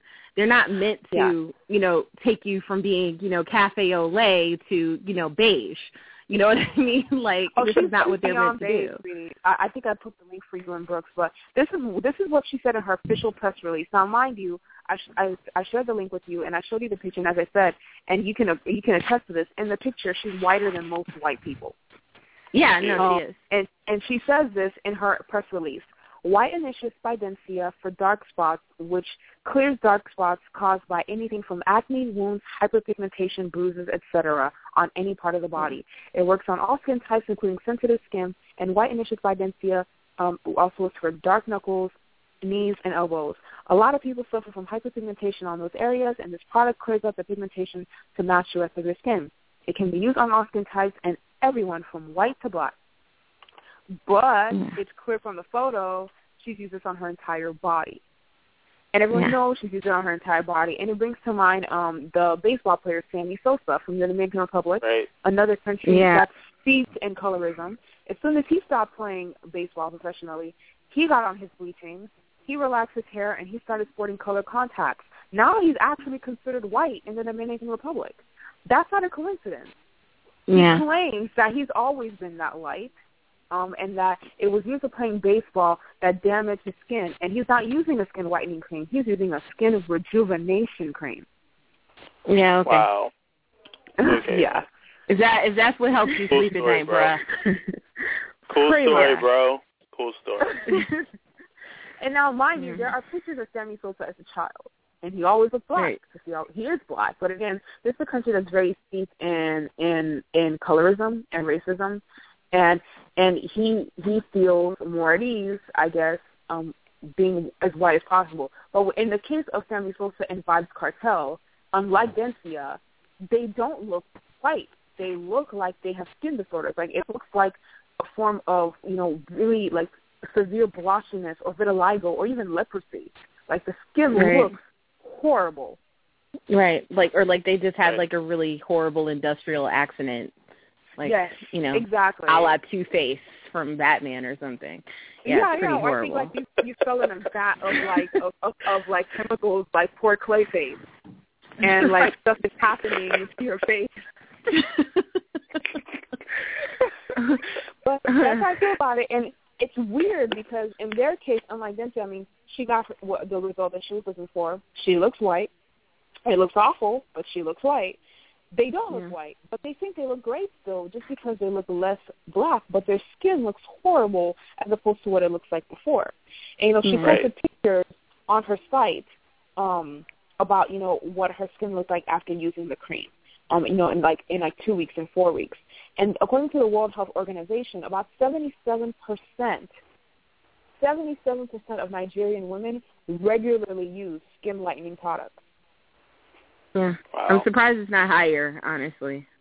Me to be just to be frank, I mean, it's just I mean, particularly in, you know, developing countries, it's like it's a major thing to, you know, want lighter want to achieve lighter skin. I mean, and you got to think about where these places are. These places are former, you know, formerly colonized, you know, countries. You know what I mean? Some of them Mhm. are. I mean, they're actually still colonized. I mean, let's just call it Oh, what yeah. it is. They're just. It's not. They're just not run in terms of their governments by you know European powers anymore, but they're run by Yeah. you know European companies. You know what I mean? And so Exactly. you have you still have you know this exportation of like you know um, white supremacy coming from the West. I mean, we we advertise very heavily in some of these countries, you know, and so when they're looking at you know who's in charge and who has power and who has you know prestige and you know who's beloved, they're looking at white faces. You know what I mean? And they're still Exactly. reviled. You know, you know, to And- being black is still being you know not thought of as being good. You know. You know, besides Dencia, there's also the Nigerian actress Selma Aman, and I mean, if Dencia is white, she's albino. And I'm not saying this to mean clear. to albino people. She actually looks, and if I had not seen the before picture, she looks like a black albino. Mm. Um, and it's the same issue with her. And when the skin got lighter, and came the blonde hair, and came the blue contacts, and um, you know, if she, you know, you still see the African facial features, and that's what distorts it all. Um, is Yeah. seeing things like this, and you know, she's like, you know, um, and people say that um, she, she's saying. This is what she's saying. She's saying skin whitening is helping her career because even in America, nobody likes people that are dark. Ask Fantasia or Tempest Bledsoe, um, you know, who are very dark-skinned women. Tempest Bledsoe is a very educated woman and a very great actress, um, best known as playing um, Vanessa on The Cosby Show. right. There's Fantasia, um, the the the singer, um, American Idol winner, and you know people have have made really nasty comments about Fantasia's looks even before she won that show. Like when she first set set foot in front of the camera, people had something to say about her. But now Selma has and what is um, described as quote unquote ghostly white skin, and it is really very very white. Um, Yeah. and Yeah. um, she's saying, um, I had to get plastic surgery. My my nose doesn't fit my new white skin, so I need a surgeon who can who can fix this for me. Money is Right. no problem. And Yeah, so she you her know, fixed. You know, if you if you know somebody and you love somebody who's a brown girl, just give her a hug. Seriously. Just tell her and just tell her she's beautiful. You know what I mean? Because Yeah. this I, this is just unacceptable. You know, It's it's like I, I have bad. cut. I have a I mean I have a cousin who wants to be an actress and she's and she's a brown skinned girl. Her you know, she's her father's from Senegal and she's she happens to be a little bit darker than the rest of us in our family. We happen on on my father's side of the family. We're mostly lighter complected people and I know it's been difficult for her being the only you know darker one and she's not even that dark you know what i mean but she goes to schools that are you know populated mostly with white kids and so she's been made fun of for being dark skinned you know what i mean? And Mhm. i just think that like you know those of us who who have you know f- friends and family to educate them about colorism you know and and to make sure that you know that you check yourself. You know what i mean? Are you saying something? You know what i mean? That Mhm. might harm you know the people that you care about you know oh you're black as molasses or you're or you're black as tar you know or you know you Mhm. stayed out in the sun too long you know what i mean like you know be careful what you say you know because you never know how it could be taken by someone Right. you know Exactly. and I mean, women, Um, women, and and then we come in a whole variety of shades. You know, from you know, white, black. You know, you know, it it doesn't matter. You know what I mean? Well, love the other thing yourself. Just try to love I mean, yourself. What, what, I think the irony about this is too is that I've seen black albinos and I know a few black albinos, Mhm. and uh, one of their their biggest gripes is insecurity with their lack of color. hmm Um, so you know, when I see people going out of their way to mimic this look, it almost seems as if they're making a mockery of Right. you know different skin conditions.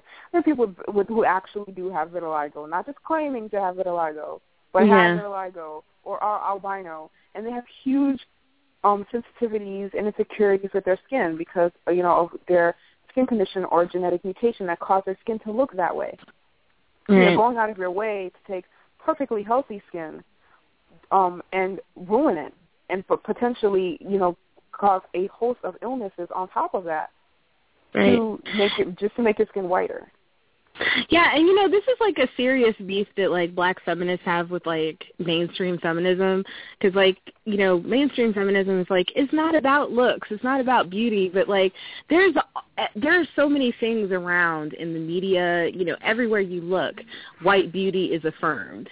You know what I mean? Like everywhere it's affirmed. But there's no one telling, you know, black and brown girls, "Hey, you're beautiful too," unless we look more like them. You know what I you mean? You know the thing about it, It- too it's not even that we look more like them every time we do Yeah. have a black person that's coming out and saying hey you're beautiful hey you're gorgeous that person is slut shamed and oftentimes by white feminists um the Right. only says person in recent memory. Yeah, like they'll, they'll say, to? "Oh, Beyonce's being a whore. Rihanna looks like a whore. She looks like a slut." Oh. I mean, in recent memory, the the black woman recently, um, and that's Lupita Nyong'o, um, the actress from um, Twelve Years a Slave, who you know was a black icon and not just celebrated as being a great actress, but was was- is being propped up as a beauty symbol and not being um shamed for her size or for the way she dresses or for the way she speaks. It's like they can't find fault with her with this one. We even had, you know, Gabrielle Sidibe who was uh, and everyone was like, Oh no, we can't have her. Um, it doesn't matter if she's smart or she's a good actress. She's obese. We don't want her um um Right. speaking for us. Right. Yeah, I mean it's I mean, yeah, it's it's, it's a hard it's uh, you know, when you're a black girl, you know, you, you can't win for you, you you just can't win. Period. Yeah. You know what I mean? And I mean, look at Beyonce. Beyonce's a married Always, there's always that straight person that says, "Oh, she'd be so pretty if she weren't so dark." Yeah. Like, no, I mean when you're a black girl, you just can't win. Like I mean, even with Beyonce and like you know singing "Drunk in Love" or whatever, like everyone tells girls, "Hey, you should wait until marriage before you you're sexual." Then we have a woman who's married and sexual and singing about it, and we're like, "You're such a slut." Exactly. You know? Funny story about the Grammys. Um, Christian singer Natalie Grant and her husband actually walked out um, during Beyonce's performance, and um, she went on on on the record saying, um, "I I won't say most of the things that I'm thinking, but I've never been so proud to sing for and about Jesus." So basically, making the most passive aggressive comment that she possibly could um, about the performance. It's like, lady, did you know where you were going? This is the Grammys, not the Dove Awards. What did you think you were going to see? yeah. Uh, whatever. Yeah. Yeah. Ugh, whatever. I mean, the bottom line of it is, it's like it's we're just a really hypocritical society. We say we say, oh yeah, you should wait until marriage. She talks about having sex with her husband, and she's a whore. Whatever. Mhm. But like, but It's when really the, when, when. Madonna rides around on stage talking about you know like a virgin touched for the very first time, that's so that's so um forward thinking and so liberating. I don't know. You I don't know. Madonna had it really, really bad, especially when she put a black Jesus in her Like a Prayer video. She was getting death threats. I mean, she she They're got death threats desperate. for that, but no, but all in but all in all, Madonna has not had it rough. I'm sorry, I'm not I'm not buying was- it. she was, For the she most, was she had the it, poster girl of what you don't want your children to be like. no, but no, mostly she was celebrated though. Mostly she was celebrated in the media for things that black women had already been- had already done or had been doing, and then she took most of the things that she was doing, she appropriated them from gay black men and women. So I'm Mhm. not giving Madonna a pass. Boo, Madonna. Well, um, yeah, like a virgin, that's my jam. I'm I'm I'm like a huge fan of her entire discography because she knows when to mix it up. I gotta give her Don't get me wrong. Don't get me wrong. That doesn't mean that I don't haul. bump the Immaculate album, but that like that doesn't all mean you. that like I don't I don't criticize her too. I book I book You know? all her albums. I knew all the lyrics to Papa Don't Preach before I even knew how to speak English. Like, Okay, it see was that's real. a little too much for me. Yeah, you, that's- you definitely are like I- I- way way more of a fan. And this was like back than I I am. was a lady. Like I went hard for poor Madonna. Like she was she was Okay. she was my girl. But seriously, Yeah. the whole issue um I'm having with the culture of bleaching is unfortunately I see an insidious version of that happening in American society. No one wants to say anything when a popular black singer um or actress um sports the blonde hair. But it's like, dude, you know, you're trying to do something with that. And there was a meme floating around, and it showed six different singers, black singers from the Grammys. And let me see how many people I remember from that list. There was Tamar Braxton, there was Beyonce, there was Ashanti, there was Ciara, and there were two others. Rihanna. And, Rihanna and was on all, there. There were a couple. Rihanna. Yeah, there was a couple Mm. more, and they all had the blonde hair. And it's like, dude, everyone in this picture is doing entirely too much. And you know, perhaps I see the skin bleaching as atrocious because I don't live in Nigeria and I don't live in an area where 77% of the black women are doing this. However, if I didn't live in this country, let's say I lived in Senegal, where the majority of people I saw were around the same very dark skin tone and, you know, had very dark eyes and hair, I would look at the pictures of these singers from the Grammys and think that they were trying to be white too.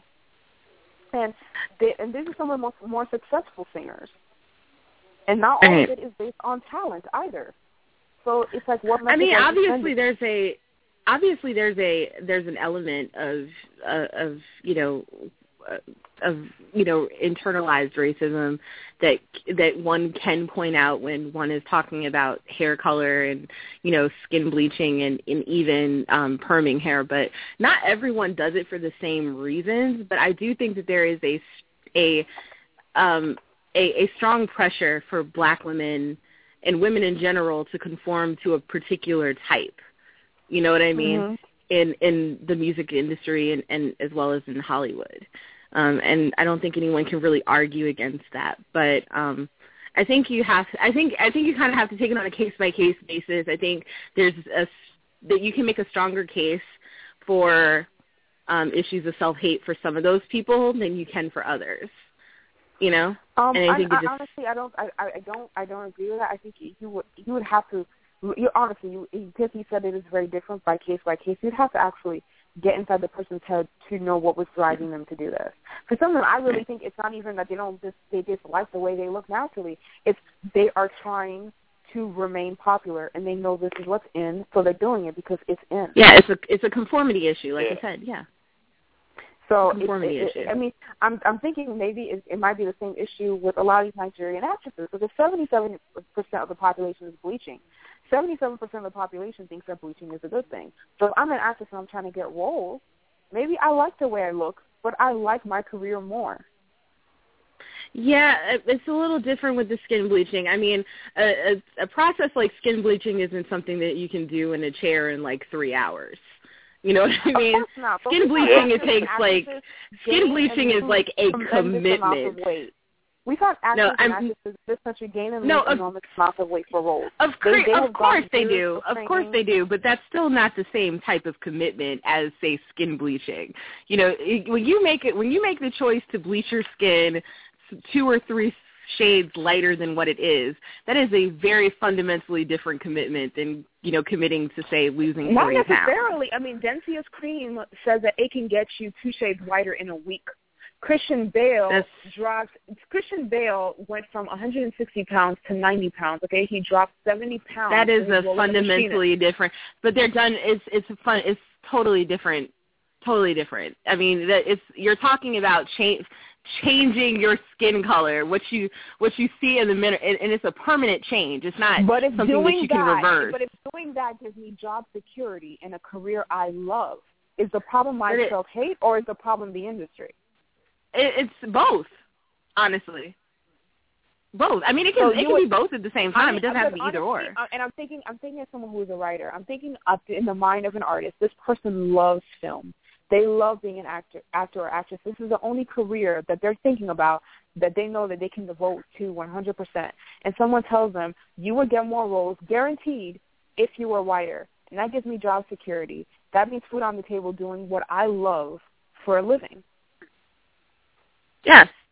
It like I said, it could still be both. If you it can still be both.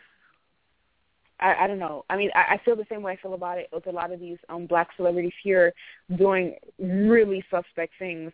I feel like a lot of them do it because it's popular, and if it's popular, I'm going to give the people what they want, so I can. Yeah, I don't I don't job. agree with that. It's no, it's a fundamentally different issue. I mean, a hair a hair grows. Hair grows back. You can cut hair, you can, you know, you can color it, you can chop it off. It all it all grows out.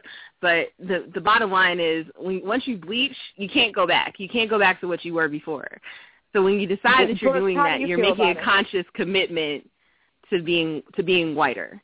Brooks, how do you feel about it? Is he still here? He might be screening calls. Okay, I think he is. Brooks, What now? we need you. How do you Yeah, feel I'm about here, the sorry. situation?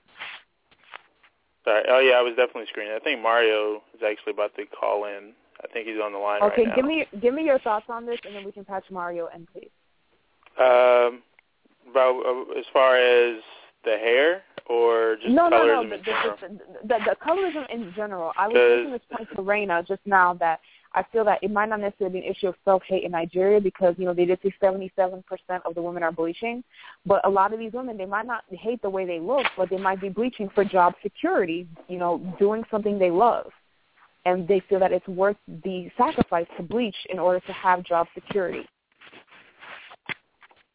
And I was saying it can be both. I, I don't think it has to be one or the other. Oh, I'm not. I'm, not, I'm Yeah, I can both. But I think I don't. I don't think it's necessarily that way for even the majority of them. I think you know, hey, I want to keep my job. This is what the people want to see. I want to get roles. Mm, I don't know. I mean, that's kind of a. I don't know that bleaching your skin. That that that's that's that's something that's that's they kind like you have to be really really dedicated to do something like that. Like because you know obviously that comes with you know much more risk than something like you know changing your hair color or getting contacts or you know gaining or losing weight or you know something along those lines. Um, Well, I mean, I mean, I- I understand. I, well. I I understand. You know, you want to you want to give the people you know what they want because I mean, as far as you know, when you're in the entertainment industry, you know that that's you know that's part that's partially a sacrifice you kind of have to take if you want to you know keep doing what you're doing. But I, I don't know. I think I Mhm. think I it can be a. I guess I agree with Raina kind of because I I can it it can be both as far as I'm concerned. I don't think everyone you know may be doing it for self hate reasons, but at the same time, I'm not I'm not I'm not sure. I'm not sure if I can, you know, completely kind of leave that out and think that, you know, some of these women are, are a por- good, a significant portion are really doing this because of, you know, jobs, for example. Okay. Patch Mario in, please, and we'll hear from Uh, him. he hasn't hit one yet, so I don't, I don't know if he's ready to come on just yet. He's just Mario, Kilo One, please hit one. here because he's on the line. I mean, he's definitely listening. Hasn't hit one yet. Mm-mm. Yeah. Maybe we can get his his thoughts whenever he hits one. No, he said he hit one whenever he got to a place that he could actually talk and not be loud. Oh, okay. But I mean, I mean, it, I do think though it says a lot about the industry. You know sure. that that's that that's that that people kind of feel that they have to, you know, take a step like that. 'Cause, I mean, I because honestly, I mean, in any in any industry, and um, you know, stuff changes, and of course, if you want to maintain to be a part of it, you have to change and adapt. But Right. I don't know something like skin bleaching. I kind of I kind of feel like you could you can probably still get by, and and, And I mean, do even what if you want to it's do not without their having to sac- really make without having to sacrifice you know your skin for that. Right. And I mean, Mhm. even if it's not about self-hate for the individual person and that you, and you say you do find the one person, you know, who's like just doing it for their job security or whatever. I mean, the the bottom line is that the industries that we're talking about are built on white supremacy. You know what I Mhm. mean? These are industries that are about Yeah. putting whites out front you know, and and, Exactly. and you know, Um, giving blacks and brown people and Asian people, you know, secondary roles, if any. You know what I mean? Yeah, I mean the actress that I was um speaking about, Selma Oman, um Omane, the Nigerian actress, um, she's immersed in Nollywood, which is like, you know, the Nigerian um Hollywood. And then there's Right. Bollywood. Um Mhm. and and um they they both of those cultures um you'll notice when you watch these films that the the the character with the lighter skin and the longer hair is always in the primary female role, in the lead role. Mhm. And this is for men Right. and women. And Right. the darker ones will always be in the servant roles if they're there at all. Mhm. So there is a huge issue of job security whiting her skin. Now, I I I I would bet good money that she's whiter than every other actress in Nigeria right now, Yeah. Um, which automatically she's whiter than most of the people on the planet right now. Like- Yeah, she Man. is. Have you seen the photo? Hey, hey, hey. Okay, we got Mario finally. Woohoo. Pretty sure this is Mario right here. That's me. Bam. Hi Got it. Mario, the evil one is with us. Hey, what's up? Yeah, I, Hey, I, I what's could up? hear y'all. I, I could hear y'all, but I had to drop the trailer first. So, um, yeah. So far, it's been a pretty good show, though. Awesome. Thanks.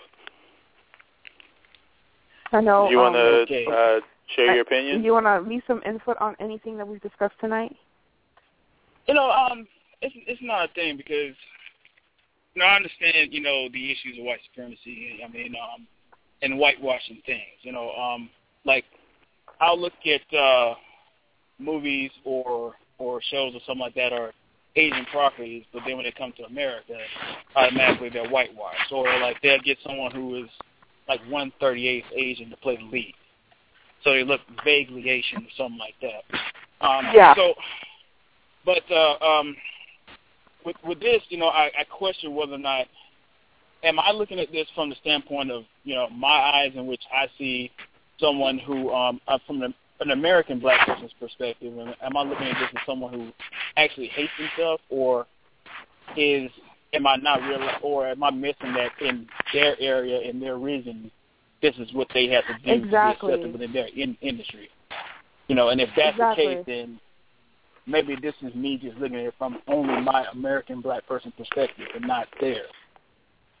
Exactly, and that's what I, the point I was trying to make is because you know if I lived in a, con- a country that was predominantly black and had predominantly black um, um, media um, personalities, like in parts of um, West Africa, my view on um, on American actors and actresses might be exactly the same as the way I'm viewing these Nigerian actresses right now. I mean, I'm even reading some of the comments on the post, and I've googled some of this. Apparently, there are even bleaching creams for like your anus and your genitals. Like you can bleach your anus. Oh boy. Seriously. Yeah, I'm I'm, I'm sorry. That'd- I have to say awkward. that I don't I don't think that it's just about like it's just about American perspective versus like, you know, a Nigerian perspective. The fact of the matter is is that you are you are a brown person. You you should have some some some some semblance of self love and just being the fact that you're in a country that is majority black or brown does not mean that one cannot have internalized self hate because of you know the the legacy of colonialism or the legacy of white supremacy and we do know that there that in these countries there still is a lot of income and um you know income disparities and Oh yeah. that um that you know I mean particularly in Nigeria I mean think about the companies that are that are present in Nigeria you know the you know Exxon Mobil and sort of the the um you know the sort of atrocities that have been committed by some of these companies so it's not like these these people don't have contact with the western world or with western ideas or western belief systems and and in some of these in some of these countries where you have majority black and brown people you still have worship of all things Western and Westernized. So I don't think that we can Oh, yeah. necessarily um, discount the fact that white supremacy is still in operation. You know, even though oh, no, there are discounting that at majority all. people. I'm Yeah. just saying we the, the the idea of self hate can be determined based on perspective. Like I said, if I lived in a country that was majority black, I might see American actresses and singers who relax their hair, who dye their hair blonde, the same way that living in America, I see these, these Nigerian actors and singers. I might see it on the same level, but because I'm so used to seeing the image of black singers with blonde hair, I don't. I rarely think anything of it anymore. But I might think something of it if I wasn't flooded with it every day. You understand what I'm saying? I mean, you're still going to think something of it regardless. It may it may be normal to you, but the fact that it's Yeah, it's normal to been you doesn't mean that. I mean, right? It's normalized. The fact that it's normalized doesn't mean that it doesn't. It's not reflective of self hate, or that it cannot, you know, trigger self hate issue, issues for the people involved. Oh mean, yeah, because I you know know, that's I, just I, my I, point. I, um, there's there's a there's a huge issue where um, you know there are a lot of black people, black people, well, people in general that kind of worship at the altar of Beyonce, and um, one of the the things that um, a lot of her um, her the people that aren't such big fans are always going on about is that you know as the years progress she looks whiter and whiter and whiter. Um, there was Mhm. one photo Agreed. that I saw of her where it was just like, who is this white chick with Jay Z? Right. like it was the first time I failed to recognize her in a photo, and she has one of the most recognizable faces. See Beyonce Right. everywhere, and if you turn on the radio, you hear her voice at least once a day. It was shocking to me. And then we have we have celebrities like Lil' Kim, who we see less and less. So the changes are more drastic when we do see them. We've seen how she's gone out of her way to alter herself with bleaching creams and with um um plastic surgery. Plastic surgery. And hmm She's unrecognizable from the girl that used to be in Junior Mafia. Well, I mean, and they Right. both to think these changes Kim are great. Asian now. Yeah, she looks Asian. think- that's an insult. That's an insult to Asian women. But um, Yeah. yeah, they both look so incredibly different than what they used to look like. Yeah. No, agreed. Agreed. Um, it's kind of it's kind of an issue where again that's that's being normalized though, and people constantly make excuses for it and reasons why that behavior is normal and it's not self hate and things like that. But we keep normalizing um um you know very blatant and very insidious forms of dysfunction within the black community, and we think that nothing's going to become come of it. But a lot of these, whether or not these women want to be role models, and a lot of them don't, young girls are emulating them anyway. Right. I mean, it's it's the same. It's the same sort of thing that happens when you take, you know, someone iconic like Nina Simone. You know what I mean? Who was mm-hmm. unapologetically black, and you put Zoe Saldana in her in her in her role. Zoe Saldana is much lighter than Nina Simone, and there are yeah, there she's are not light skinned, many. but she's definitely lighter than Nina was. Yeah, and she's definitely and she's definitely not. um She doesn't have as many African features as Nina did. You know what I mean? Yeah, her lips Like- her lips are her lips are noticeably thin, and and like Right. um, you know, she has a wide nose, but it's not as full as Nina's. Her lips are not are, are very very thin, and Nina's had you know large full lips. And then there's an issue of her size. Zoe Saldana Right. is known as being very very thin. Nina Simone was not. She wasn't. I Right. mean, you know, she's of course average size, average height. Um, and Yeah. she was the quintessential, typical looking black woman. Right. And, and that- part of her and part of her yeah, and part of her and part of her thing was being unapologetically black, like, you know, growing her hair natural. You know what I mean? Not necessarily and and being you know, and being herself, you know, whether that meant coming out in in a dashiki or you know what I mean, whatever. You know what I mean? It it was Yeah. always she was always her authentic self. And so for for for black women, you know, it's kind of a slap in the face to see someone who was so proud of who she was and so proud of the way that she looked. You know what I mean? To see someone put in that role who is so different, so very different than what Nina was. You know? Yeah, and you know, I'm not, I'm not, saying, I'm not trying to denounce Zoe Saldana as an actress because she's a quite talented actress, but there is a matter of casting. And anyone who looked at Zoe Saldana um, just physically and then looked at Nina Simone, like this is a bad casting decision. Honestly, I haven't been this upset with a casting decision since Charlize Theron was given the role of Aileen Wuornos in Monster. I'm sure there was a very average-looking, dare I say, ugly, but very talented actress out there waiting for her big break, and then they give that role to one of the most iconically beautiful women in Hollywood. Yeah. And they, she went through seven hours of makeup every day to look like Aileen Wuornos. Right. And this, I mean, again, they she had the- pretty much the same hair color as this woman, um, and you know, same color eyes and everything. Like it's not, it wasn't even that big of, of, of, of, of an issue, but you know, she had to put on um weight, and she was wearing like weight weighted prosthetics as well to make herself look heavier to play the role of Aileen.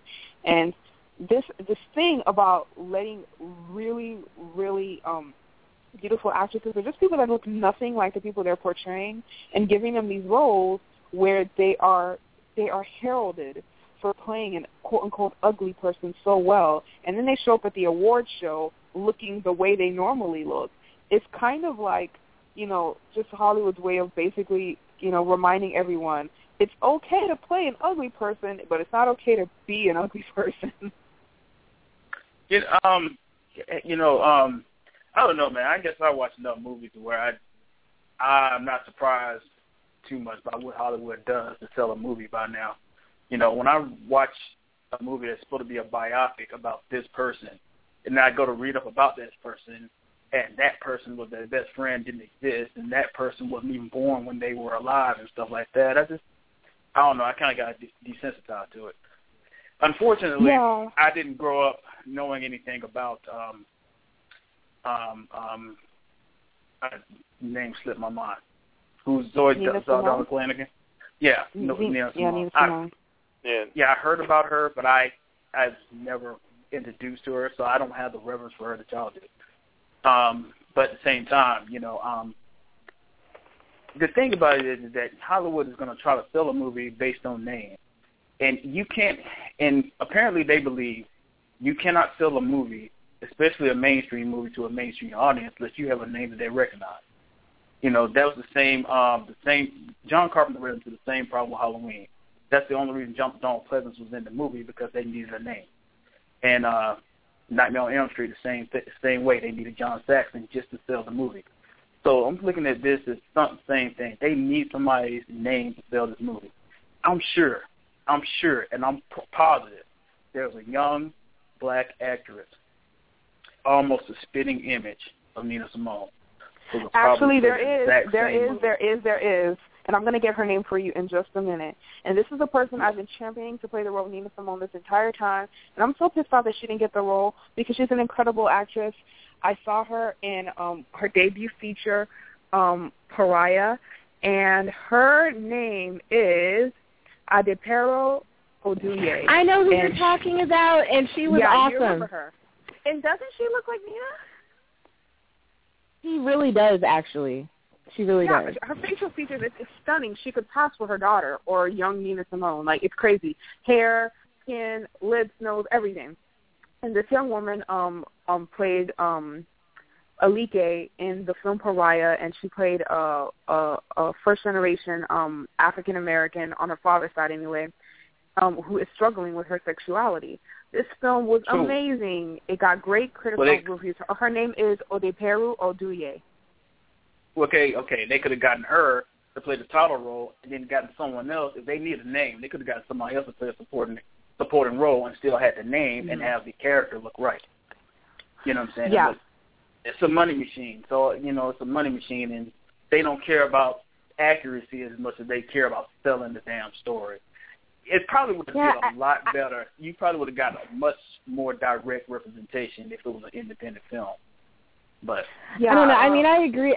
I agree with the whole money issue and name thing to a certain degree, but it's not always the case. Um, you know, it, it, it's like okay, I don't know if you guys saw Cloud Atlas, and I, I get that what, that what Cloud Atlas was trying to do, but at I one didn't see point Cloud they Atlas. were just uh, Cloud Atlas. It Yeah. looked really visually stunning, but I, it had You know really what? bad reviews.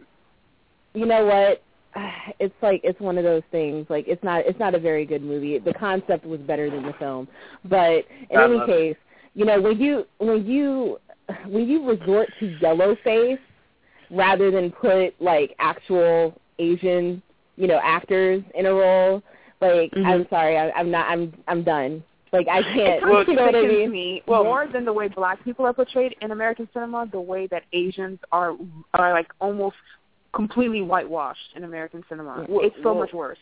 it, in that Yeah. movie, some of the Asian actors also played white actors. I, yes, uh, in, in one instance, but in any case, but in most cases, though, in in a lot of American films, Asian men are replaceable with white characters, and it's the same thing with Oh, black yeah, characters. yeah, yeah. It's it's the same thing. It's the same thing throughout Hollywood.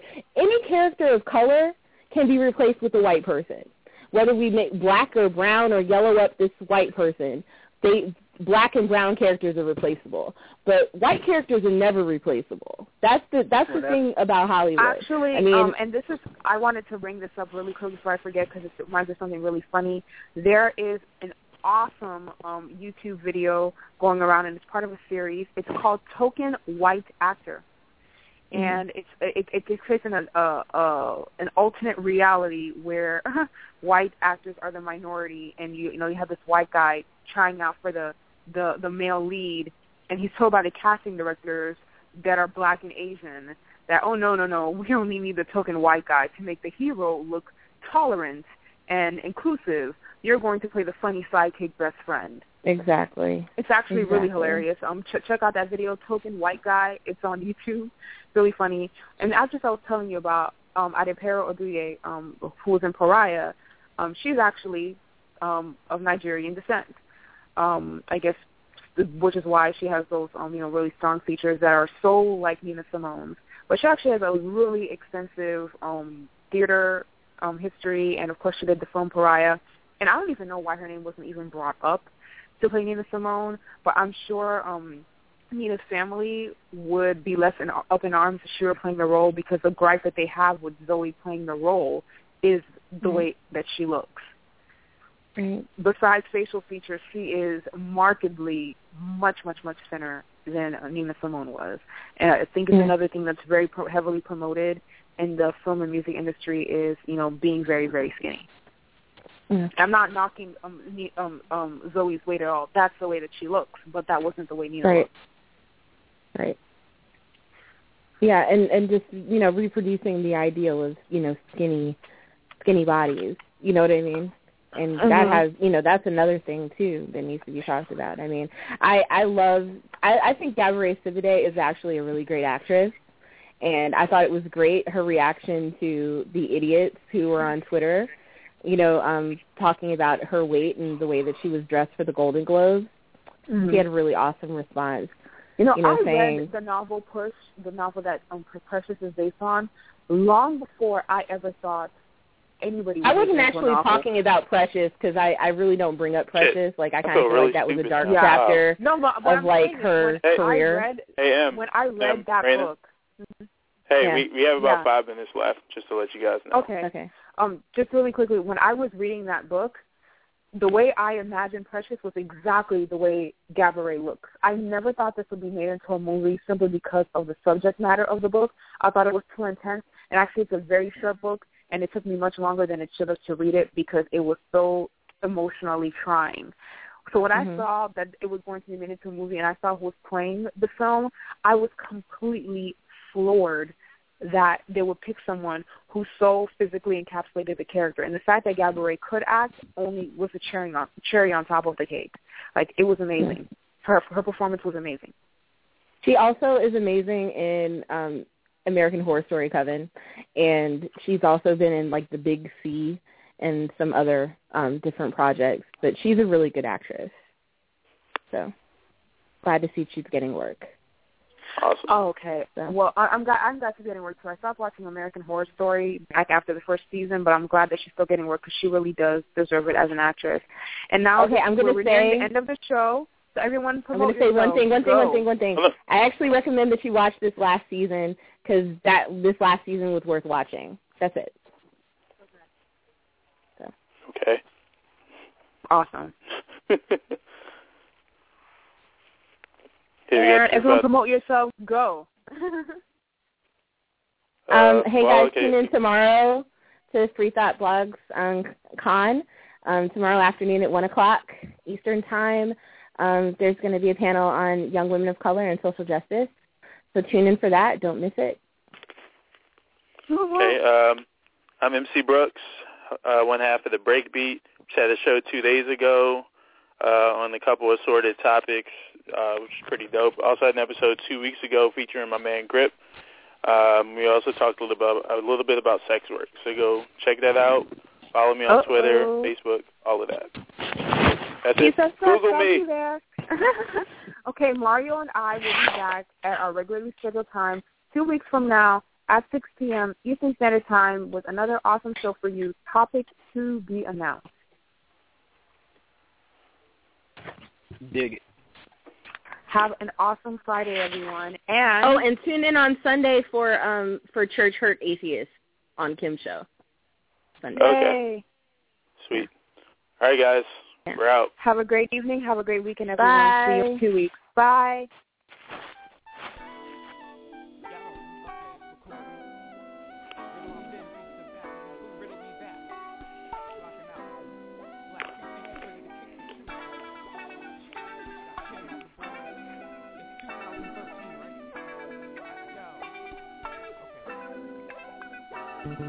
Free thinkers, where we walk by sight with a bright flashlight to illuminate night.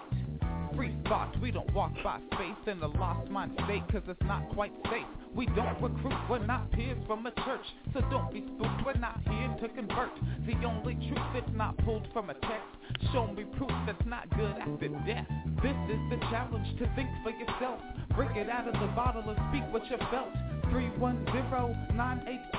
310-982-4273 to get through. A venue for community and this is the zone. If you'd like to speak with Kim, then pick up the phone. 310-982-4273 to get through. The next tree branch is Raina, and it's best you listen to. Reason, science, and skepticism. It's loaded with straight facts, inspiring and dope. She can make Bill Nye retire his lab coat.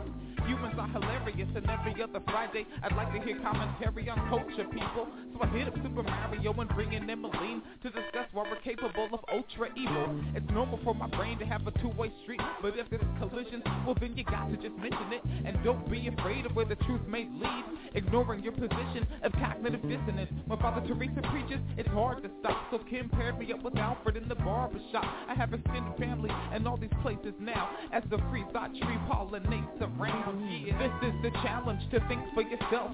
Break it out of the bottle and speak what you felt. 310-982-4273 to get through. A venue for community and this is the zone. If you'd like to speak with Kim, then pick up the phone. 310-982-4273 to get through. Black Precinct, where we walk by sight with a bright flashlight to illuminate night. We don't walk by faith in a lost mind state, cause it's not quite safe.